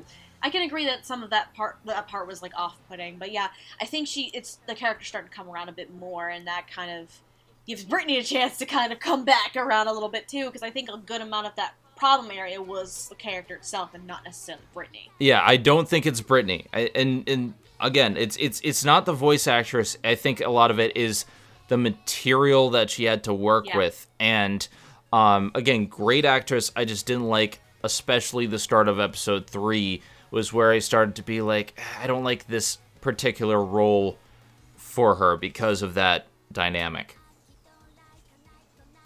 Anyway, Lilac, what do you think? That was me the whole time, you ding dong. Well, I know, but I didn't know if you had any more th- to say.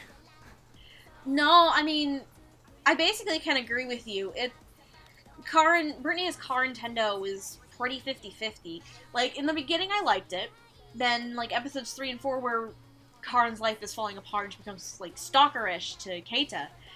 I wasn't as much of a fan, but recently kind of going back into 5 episodes like going from like episodes 5 and especially into 6 and 7 where this whole not just a misunderstanding just becomes so way out of proportion, which again, these characters are fucking dumb and they don't fucking talk to each other.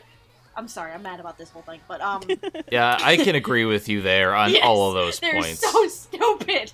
But um, I think Brittany's Karen is coming around a lot more now that she's trying. Now that the character herself is trying to learn to kind of take her, like, bring her walls down and be a little less guarded, and just show her insecurities and her flaws, and just be more open with people. And episode seven is definitely probably the highlight for me so far because in episode seven, um, her and Keita do actually end up going on a date together, Hmm. and um, I She haven't kind of- seen that episode. I said spoilers were gonna happen, bitch. but um, yeah, you you can tell she kind of lets her walls down a little bit more with Keita, especially towards the end of that episode. So it's very sweet, and despite some of the problems with partway through with the whole stalker situation, I think Brittany is definitely coming around now that the character's actually growing in a better direction. Do you want to go first, Gigi, or have you gone? I haven't done anything. I'm just sitting here shipping. Just I guess I'll out. go. I guess You're I'll go. You're just shipping Do, Tasuku do, and do, do. shipping Uh, no. Tasuku. and- Uh, I'm actually gonna disagree. I actually kind of like when Brittany Karbowski freaks the fuck out. um, okay. I found I found the episode about her losing her sanity to be fucking hysterical. Um, like I thought it was really funny. I felt bad for her, but at the same time, like you're a bitch, but this is hilarious watching you suffer. Um, because I'm a great person. Uh, but I I like that she has the princess like the princess like air to her where she's like the girl the mean girl is she's like nerdy regina george um No, she's not. on wednesday we mean. play okay she's not mean but she's like she's got the two faces to her where like i'm the princess princess wave at school! The fuck? And yes, that was a solid blue. That was like a solid blue bar on my audacity. I just peaked like crazy. Um, but like I like that she freaks out, and I like Brittany Karbowski as the choice for this because I like when Brittany Karbowski gets to come in to do simuldubs because it's not that often, and I've genuinely just enjoyed Brittany Karbowski in a lot of things.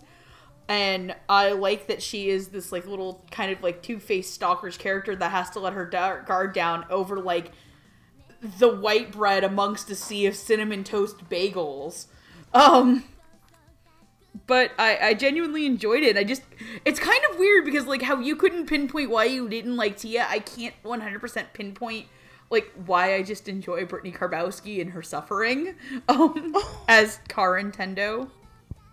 Not not as a real person, but as Karen Tendo, I like watching Karen Tendo suffer. nice. I swear to God, I'm not the devil. I, s- I swear that I've been on everyone's team at least once today because now I'm on Team Megan.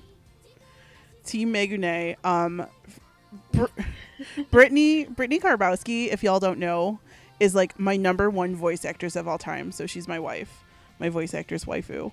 Um, and this really sounds like OG Brittany Karbowski. Like if you go back in time to one of my favorite anime of all time, which is Yamada's first time, aka B Gata H Kei. She played the main character in that.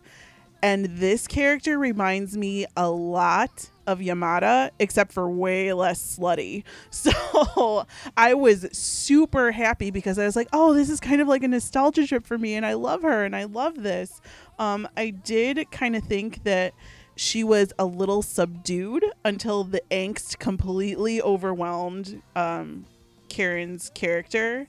She's just she's fighting a losing battle here, and at least because I stopped at five, and in my head because the ship has sailed, she's definitely fighting a losing battle because Amano plus Tasuku equals OTP. But but I loved episode four, the episode that was all about her. I was like, can there be more episodes just like this? Like it got me back into the show after I kind of had written it off after episode three. And then we got to five and then I wrote it off again. Um, but I love Brittany Karbowski. She's my favorite. I she even like redeemed Shattered Angels, which is one of the worst anime I've ever watched. Um, but because she was in it, I liked her in it. Um, and this is is no different. It really reminded me of the older roles she used to voice. I mean, now she has her range is like insane now. Like Migi in Parasyte, I had no clue that was her. Um, what's her fuck in Diabolik Lovers, one of the the moms, no clue that that was She's her. Subaru's mom. She's like the rapey mom, right? Yeah. Um, but like Yes. there's a Yes. bunch of roles that she's doing now that do not sound like this. And this to me is OG Brittany Karbowski. And I love it so much. And I'm so happy I finally got to talk about Brittany Karbowski because that was one of the other reasons why I pushed for us to do this episode. Because I love her. So, and I'm happy that she's doing more stuff again. Like, there was this whole big period where there was nothing. And now she's coming back, back with a vengeance. Although I still I don't can- ship I can her and agree- Amano. I can definitely agree that Brittany Karbowski is a fantastic actress, and uh, she definitely needs to do more stuff.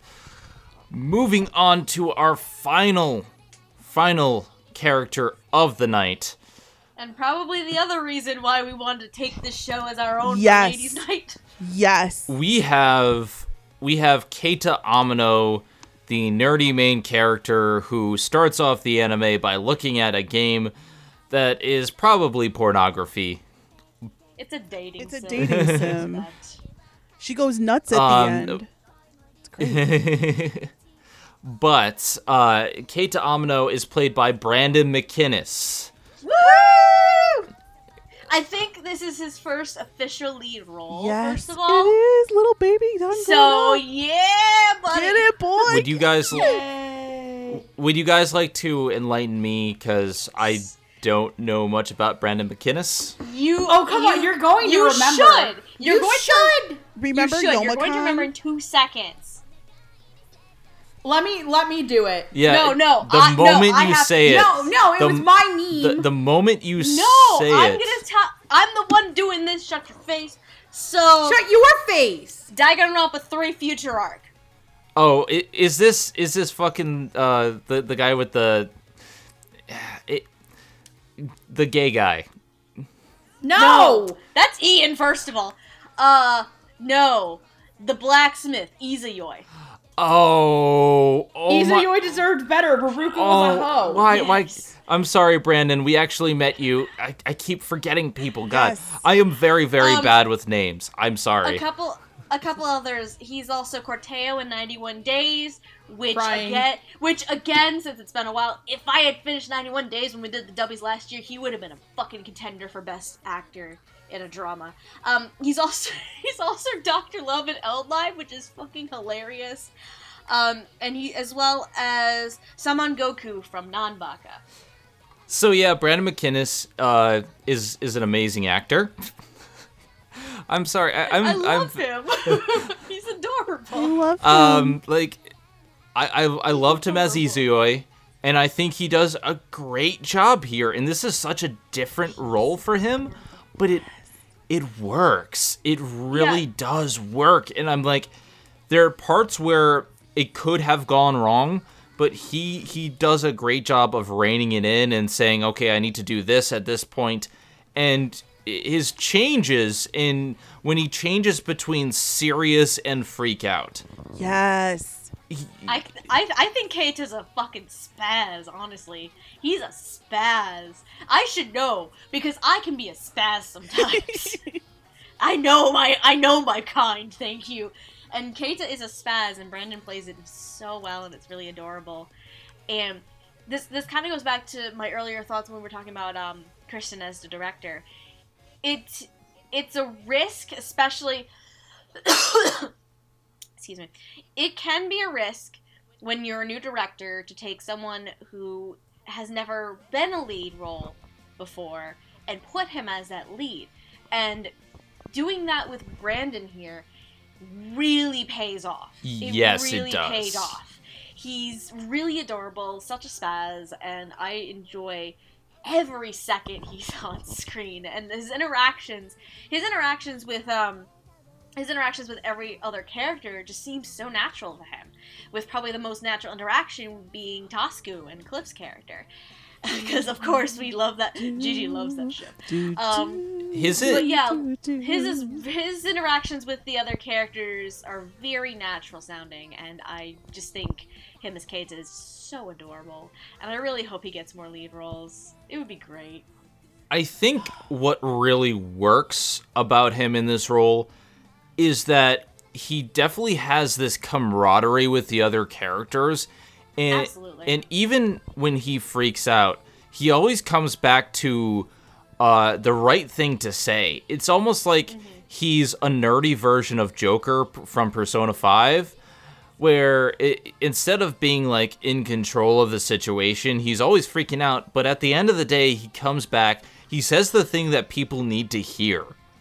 Yeah, which is funny because at the beginning of the show, he's seen to be the most. He's shown to be one of the most antisocial and vi- lacks a lot of social skills. So it's very interesting to see him be that insightful.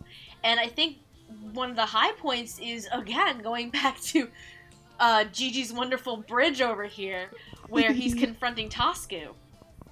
That, in and of itself, is Long live the king.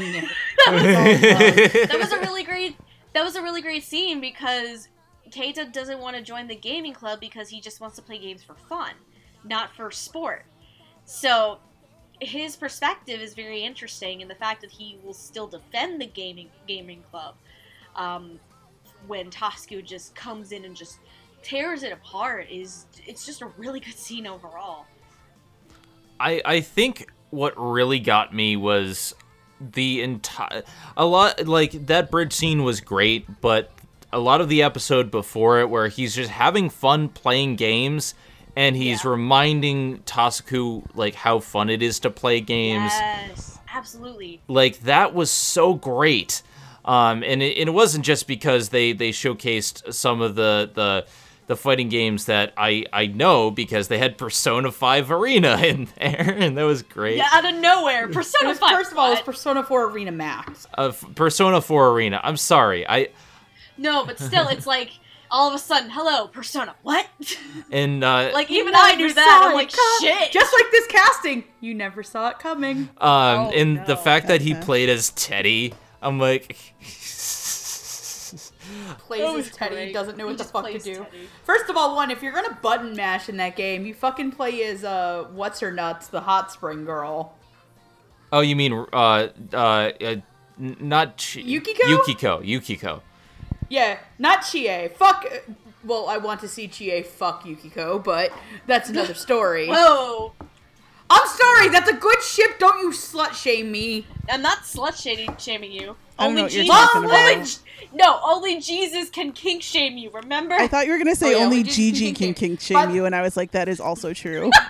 anyway, back to, back to my thought. Um, I just love when he's saying like, everyone wants to win, but you know that that's why we play games. But just because you don't win doesn't mean games can't be fun. right. I love that scene. that was a good moment. That was a really good moment for him. Um, but anyway, Megan, uh, it's it's your turn. Go go go. Okay. Um. First of all, before we start, why wasn't Yusuke and Joker a fucking ship route in Persona Five Atlus? Anyway, back on topic. Um, I liked Keita. I liked Brandon as Keita a lot because I have not watched 91 Days, and now I can't until November because my mom wants to watch it with me, and I can't watch it with her on streaming because she doesn't like to sit through the openings. and it's too much of a pain in the ass to He's Fast forward. He's so good as Corteo. He's so good. I'm good. I I've already been. T- I already know his fate thanks to you and Ari, you two pieces of shit. Corteo, Corteo is a cinnamon roll. He did not deserve that shit. Why? Why? I love Corteo. Damn it! Pour one out for Corteo, everybody. Um, For Corteo. and then Izayoi is very deep and very masculine. Keita Amano looks like the only thing he could fight was a piece of white bread, and the white bread would fucking win. Yes. Um, I I really like it because I think it's really cute that Brandon does.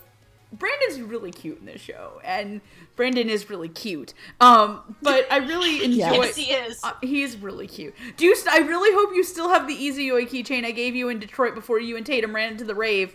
Um, but like, oh yeah, Ruruka still a hoe. Um, but I really enjoyed it, and I really hope that he gets to play um some more leads because this is proof that he can do not only a lead voice, but he can also do comedy leads, which is a lot is a really hard thing to do because if your timing is off or you're not as into the character as it needs to be, or if you're a little too over the top, it can ruin it.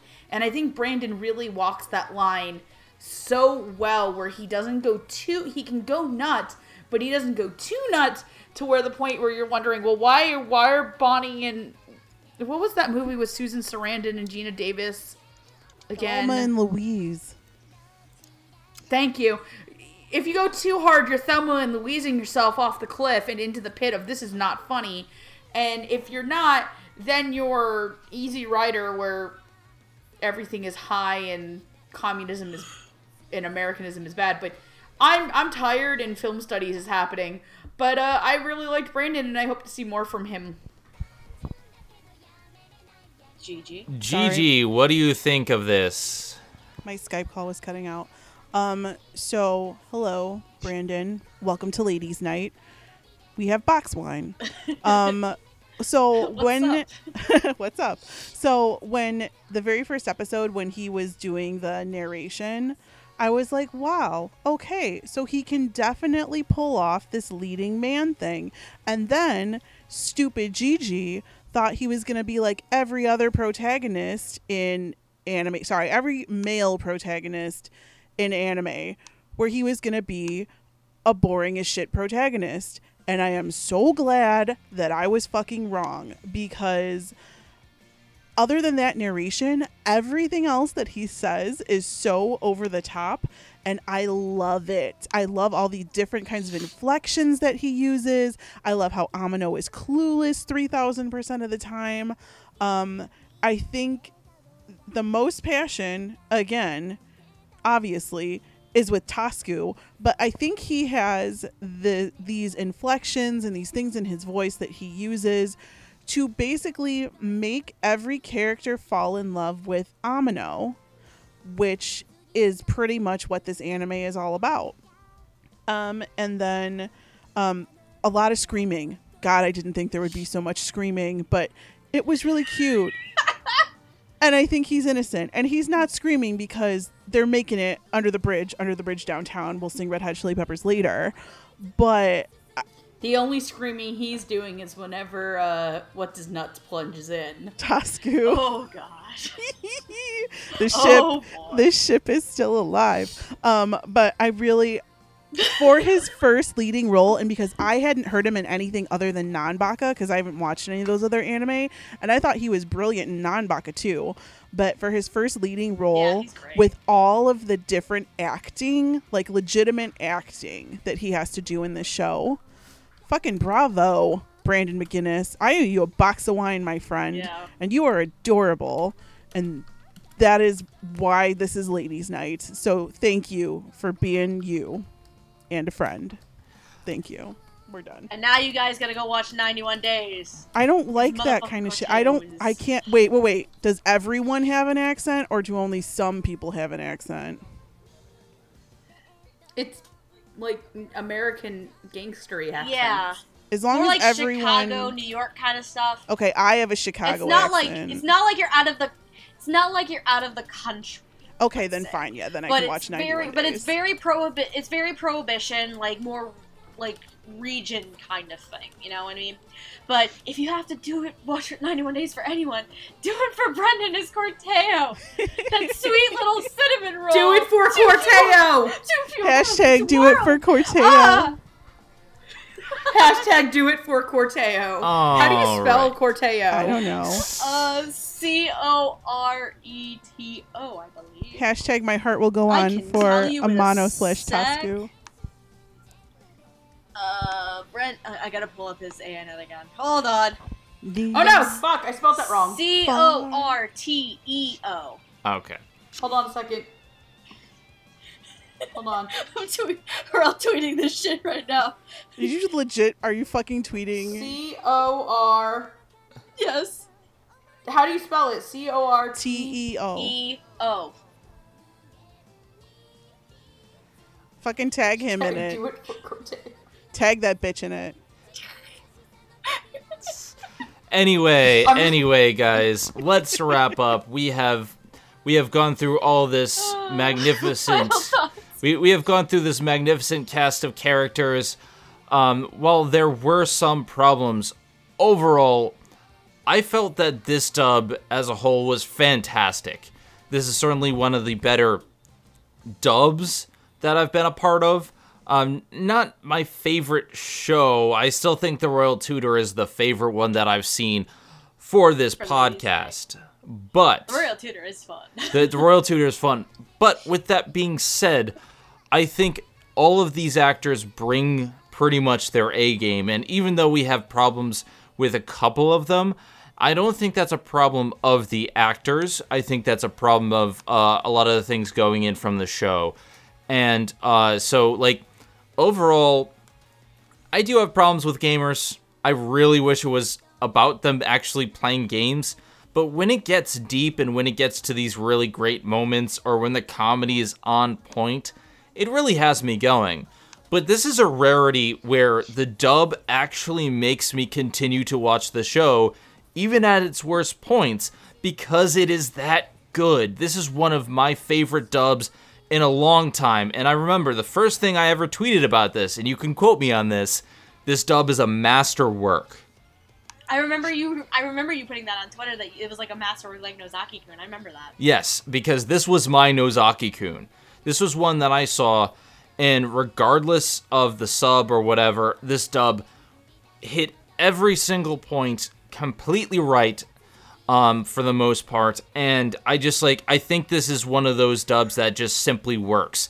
It's not, it, it's one where all of the characters um, are, are great from the get go. They don't take time to really get into their roles, they're just there. And I think that's a rarity. It, it's, you know, I- I don't know if I'd compare it to something like Cowboy Bebop because it's not the same type of show, but I would compare it to Nozaki Kun, where it's something where all of these characters just work from the very beginning. There's no uh, there's no awkward per- period in the beginning, and uh, that that's that's what I thought. I think this is a fantastic job. I think this is a fantastic dub.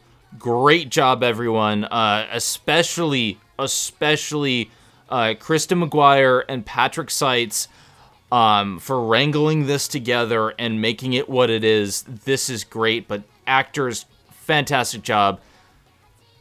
Onto onto you guys. What what do you guys think? Who's gonna go first with their final thoughts? I'll go. I guess I'll go first. Okay. Oh, never mind. Never go. GG, go. G- no, GG, go. Well, first of all, can I just say, can I just say we're I'm really glad that we're not doing convenience store boyfriends because that show is boring as shit. Yeah, Um, which would have been the other I haven't lady's seen choice. it, but after what you tell me, Uh, no, two minutes in, asleep. Two minutes in, asleep. I'm sure the dub is really great. I don't know. I watched it in Japanese. Anyways, um, that being said, uh, this is not my kind of show. Again, like with 70% of the shows that I watch for Dub Talk, I don't like slice of life, and I don't think most comedy is funny. Um, in the Japanese, this is pretty much just a slice of life comedy, and I don't think it's funny. However, in the vein of Touken Ranbu Hanamaru and in the vein of the Royal Tutor, which actually I did end up liking, by the way, um, the dub makes the show. The dub, the directing, the writing, the acting, and the English, it makes the show. I would not have had as much fun as I did in the second episode if I didn't think the two w- dudes were banging. Um, and I couldn't even say it with a straight face. Like I just it's it's not my kind of show. And like I've said a couple of times during this episode, I did start to like nope out a little bit just because I, I slice of life romance ish comedies that are supposed to be funny aren't my jam. But the dub kept me going and if it were not for the dub, I wouldn't have watched it clearly as far as I did. Um so good job to everyone involved. I don't know if I'll actually finish this anime in a timely manner. Um, maybe it'll get the royal tutor treatment. I don't know, like where I ended up really liking it when I went back and watched like the last however many episodes. Um, I still haven't seen the last episode, so don't spoil on. Don't spoil it for me. Um, but You as of the watch the last episode. I know. I just I've been putting it off because I don't want it to end. um, but Trust me, the Royal Tutor is worth it, and they need a season two. So. They need a Well- season two. I, Like- I doubt it's happening because the ending is anim is anime original, unfortunately. the whole anime is Sad. anime I doubt it's gonna original. get season two. Um, if the No, merch there is a sells well, it might. There, there's a manga now. I thought the whole There thing was a was. manga. been a manga. There's been a manga. No, there's been a manga, but the ending of the anime is anime original only. Okay. And it did get the blessing of the manga author, if I remember right. Okay. Um. Well. Oh yeah, it made the mangaka cry. Oh. She like fucking. Okay. Don't tell me. Don't tell me because I I'm really I have one episode You left go and I'm watch it saving it, for just rainy go day. watch it. Um. But anyway, good Go job to it later. Kristen, Patrick, Brandon, Cliff, uh, Brittany, my wife, uh, Alejandro, my boo, Tia, Howard Wang. You're still awesome. Uh, Marissa Lenti and Dawn Bennett. Thank you for doing what you could to make this show interesting for me for five episodes. You guys are great. The dub is great. I just this is not my jam. I guess I'll go. I guess I'll go next. Um, I really enjoy the show. I do plan on finishing it as it's actually been one of my favorite anime of the year. I kind of have this tied right now at um, number three with another romantic comedy anime because they both make me die laughing. Um, that being uh, Tsuredure Children, which make me laugh uncontrollably hard for two different reasons. Um, and I know Andrew and I definitely kind of want to do Tsuredure Children as a review, but it's going to be a small undertaking with that cast because it's not as small as this one. Um, even with, I know a lot of people have flaws with the story not being about a game club, but it honestly kind of reminds me about my own university's gaming club, the University of South Florida, VGC Go Bulls. Um, like I mean, we one time ran a LAN party called the Land Before Time. Um, Whoever came up with that name is a fucking genius. Tony was pissed. Tony was like, "God damn it, you guys!" And we're just like, "Land Before Time, Land Before Time." but one of the things I, I actually remember was that a lot of the people in the video game club, um, two of them I.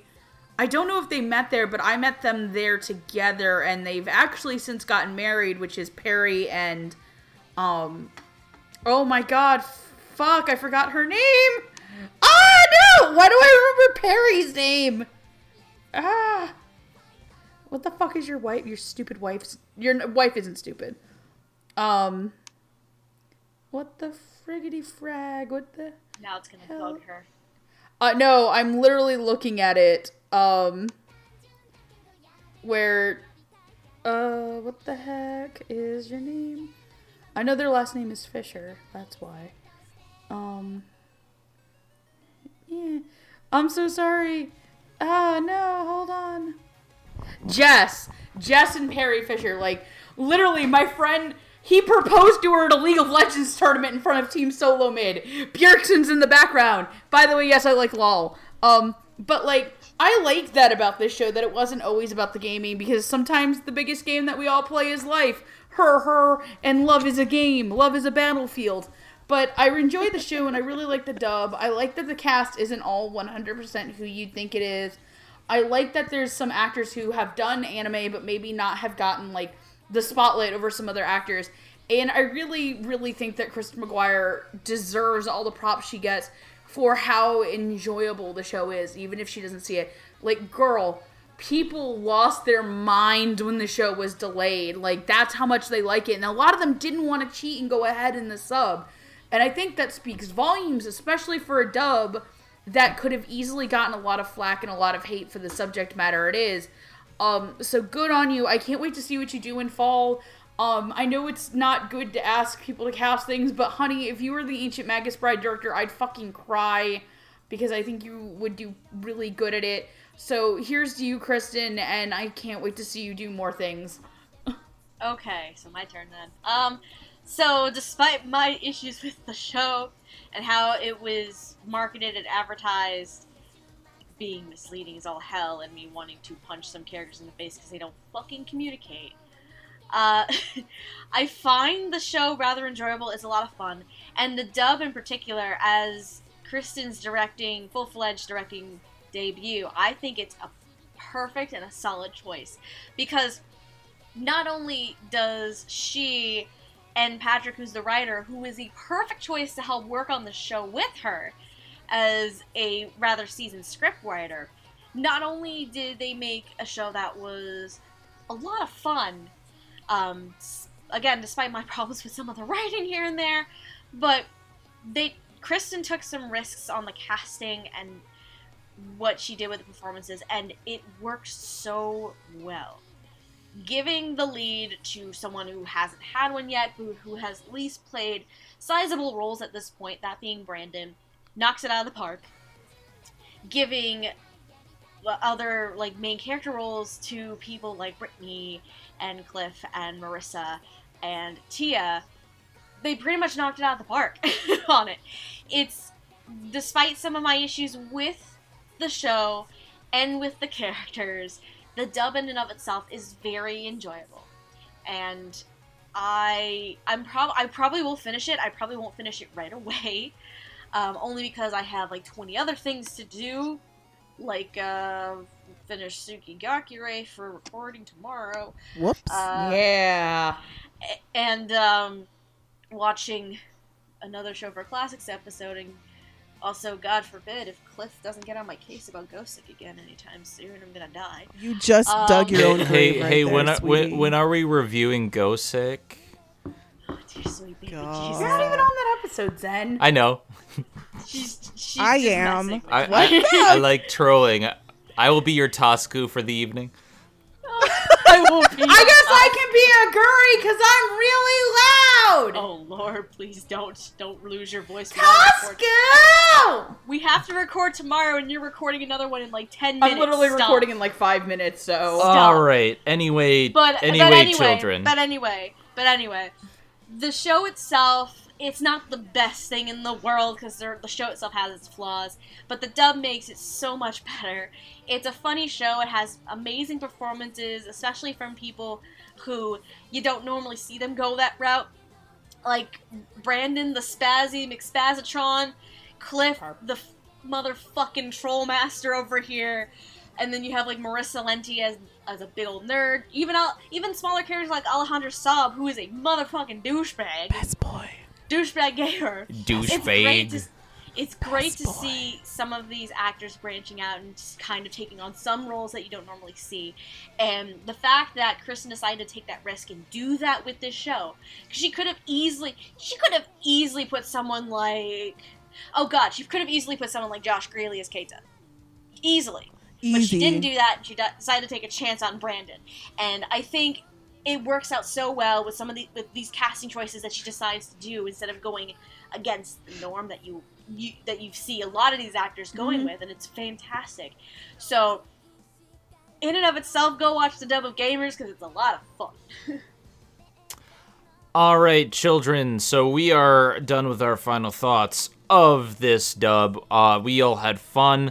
Some problems, but I think we had a good time with this one. Now, before we close us out, why don't you? Uh, I'll pimp your pages, Eh, pimp your stuff. Well, first, let's tell them how they can watch Gamers. Uh, you can watch Gamers on Funimation's website through Funimation Now. It's a very easy, about five dollars a month or so, and uh, uh, the dub is definitely worth it. It is worth your time. Um, you can watch subbed episodes if you so choose on Crunchyroll. Um, but I prefer to watch on the Funimation website for the dub because the dub is simply fantastic. And didn't you? I'm sorry, I, I have to bring this up. You've like this year you got a Funimation subscription, right? I, I bought uh, a Crunchyroll and a Funimation Now subscription. Yeah. Unfortunately, uh, due to monetary reasons, I had to uh, briefly cancel them, but I will pick them up again. It's just, you know, student loans are, are not fun. oh no, not in the slightest. I had to deal with mine recently for reasons. With that being said, yes, Funimation Now and Crunchyroll are worth your time and money, um, even if the Funimation Now player is always kind of messing up on my end. But that's probably my end. Uh, with that being said, uh, check those things out. This is definitely worth your time. Funimation Now has a whole host of different shows. Crunchyroll has a whole host of other shows. So, yeah, give those a look. All right, now pimp your pages. I guess I'll go first. Plus I Uh, got 'cause I have the shortest one. Uh, my name is Megan, and you can follow me on Twitter at QueenEra2, where I shit post post pictures of my cat, and am generally a douchebag who will do it for Coronado. Um, Corteo, Corteo, Corteo, fuck. Corteo, Um, you fucked and it up. yeah, you can also uh, hang out with me on the Funimation Discord, where I'm one of the moderators. Um, come join us. We have a great time. Um, yeah, there's a lot of really great guys there, and you can also see me uh, in your dreams if you're into that shit. Whoa. No, you can also not. No, I'm kidding. but you can also find me on the Summoner's Rift of League of Legends under the name Puella Magi. Um, if you're into that, and you might run into me on Overwatch as Magneto. Uh, my name is Stephanie, aka Lilac. You can follow me on Twitter at Lilac Anime Revue. Review being spelled R E V U E, where I basically tweet about my daily life and complain about things because I live near Boston. I have a filthy Boston, mouth. I swear. I swear on a constant basis. It's very bad. Nine times out of ten, when it comes to this podcast, it's because that motherfucker Megan over there, because she swears and it brings it out of me too. But um, yeah, you can follow me on Twitter for any of Hey, my. baby. Oh, oh god damn it! No, stay away from me. Uh, but you can follow me on Twitter for any of. I'm my... hurt. I'm not that bad. I don't swing that way. How many times I have to say it? I'm not hitting on you. Near, far, your hearts will go on. wherever you are. No, You guys get the drunk Just side kiss already. Just make out. I'm done. no. No, I gotta leave that for Keita and uh, a Tasuku. over there. Tasuku. I gotta stay with that ship over there. Okay, I'm done. You're done. Well, my name is Gigi. You can follow me on Twitter and YouTube at Anime Palooza. I just hit 1,000 subscribers. Gigi, will you make out with me? Super happy. Congratulations, Gigi. Thank you. And uh, what do I do? I talk about shojo trash. I complain about anime strike a lot, but not as much as other people that I know. Um, and I get really mad when Bishi shows don't come out in legal ways that I can watch them. I also retweet a lot of fan art. So if anybody would like to draw some Amano Tasuku and send it in my direction and also come up with a really cute pairing name and start to hashtag it, send it my way. Also Todoroki Bakugo. I'll RT the shit out of that. So that's me. Yay, Bakugo. And I have a lot of stuff to pimp. Unfortunately, I do a lot of things. Like You do too much things. I do it. I do all of the things. Um on my main channel, which is uh, youtube.com slash zenithal review spelled R E V I E W. the Uh, actual correct way. I uh, hate it when you do that just to spite Wow, me. fuck you too, asshole. um, I, on my main channel, I have a few different things. First of all, I have my own podcast. It's called The Disney Debate, where uh, me and two of my friends, Kat McBarry and uh, Eric Y2 Staller, we talk about um, Disney movies. Uh, we also have a DuckTales podcast that uh, we're going through each episode of the new DuckTales show as it comes out. Um, I have uh, a show where we talk uh, talk about gaming, like Zen Gaming, talk about movies. Uh, I do a lot of the stuff on my main channel, and uh, I just hit sixteen thousand subscribers, so it, it's that train's a rolling. But I also have another channel. Um, I just started a dedicated Let's Play channel. Uh, if you search Zen Plays Danganronpa, uh, you will see my channel. It has uh, only 13 episodes now, but uh, there's quite a bit epic stuff going on there. I'm actually starting a storyline with this Let's Play channel. Um, quite a few people have already uh, been a part of it. Megami33 just recently was on the latest episode. Um, Malcolm from Nostalgia Critic was on the episode before that, so I have some interesting people showing up with that. But I also do more. Uh, in addition to my Let's Play channel where I voice act and, and other stuff, uh, I have uh, streaming. I stream regularly at my Twitch channel, twitch.tv slash zenith will rule. Uh, with all that being said, I do a lot of stuff. You know, check it out at your leisure. Uh, in any case, You do too much stuff. I do too much stuff. Um, check any of that stuff out. I put out generally four videos a week between those. If you want to, you know, track those down in one place, I post everything to my Twitter at Zenithal Rule or my Patreon.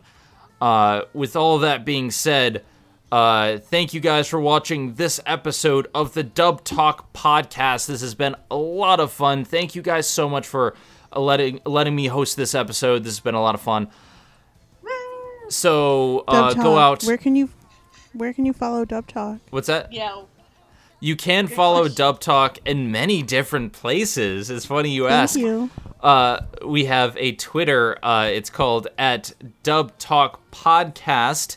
It is quite awesome. A lot of the uh, voice actors who watch the show are friends with us and, and interact with us. Shout out to uh, you know all the people who uh, watch this show. Thank you so much for interacting with us and uh, making this fun. Uh, you can also check us out. I believe we have a Tumblr. Yes, we do. We we have a Tumblr, we have a Twitter, um, our YouTube channel, which you're watching right now. But in case you're not watching it, um, we are at uh, Lilac Anime R E V U E. With all Incorrect. Yeah. No, our channel is literally just called Dub Talk Podcast. yeah, I changed. I changed. I got the URL changed a while ago. So thank God, because that would have made things so confusing. okay, okay, so it, the- so it is Dub Talk or Dub Talk Podcast. One of the two. Dub Talk. So yeah, look up Dub Talk podcast, and you will find you will find the the podcast with the most. With all that being said, we're on a lot of places. We're everywhere. All of our different members do various different stuff. So why not check that out? You know, give us a watch, see what you We think. love you. You may be pleasant surprised. We love you all. In any case, I'm Zenith Rule, Otaku on, my friends. Good night, Bye. guys. Love your faces. Ne- Somebody Do, I'm do, sailing Not away. again. Ding Set- away Set an open course for the, for the virgin virgin agencies, which are Anonymous pants for Tasuku. Good night. Good night, everybody. たいから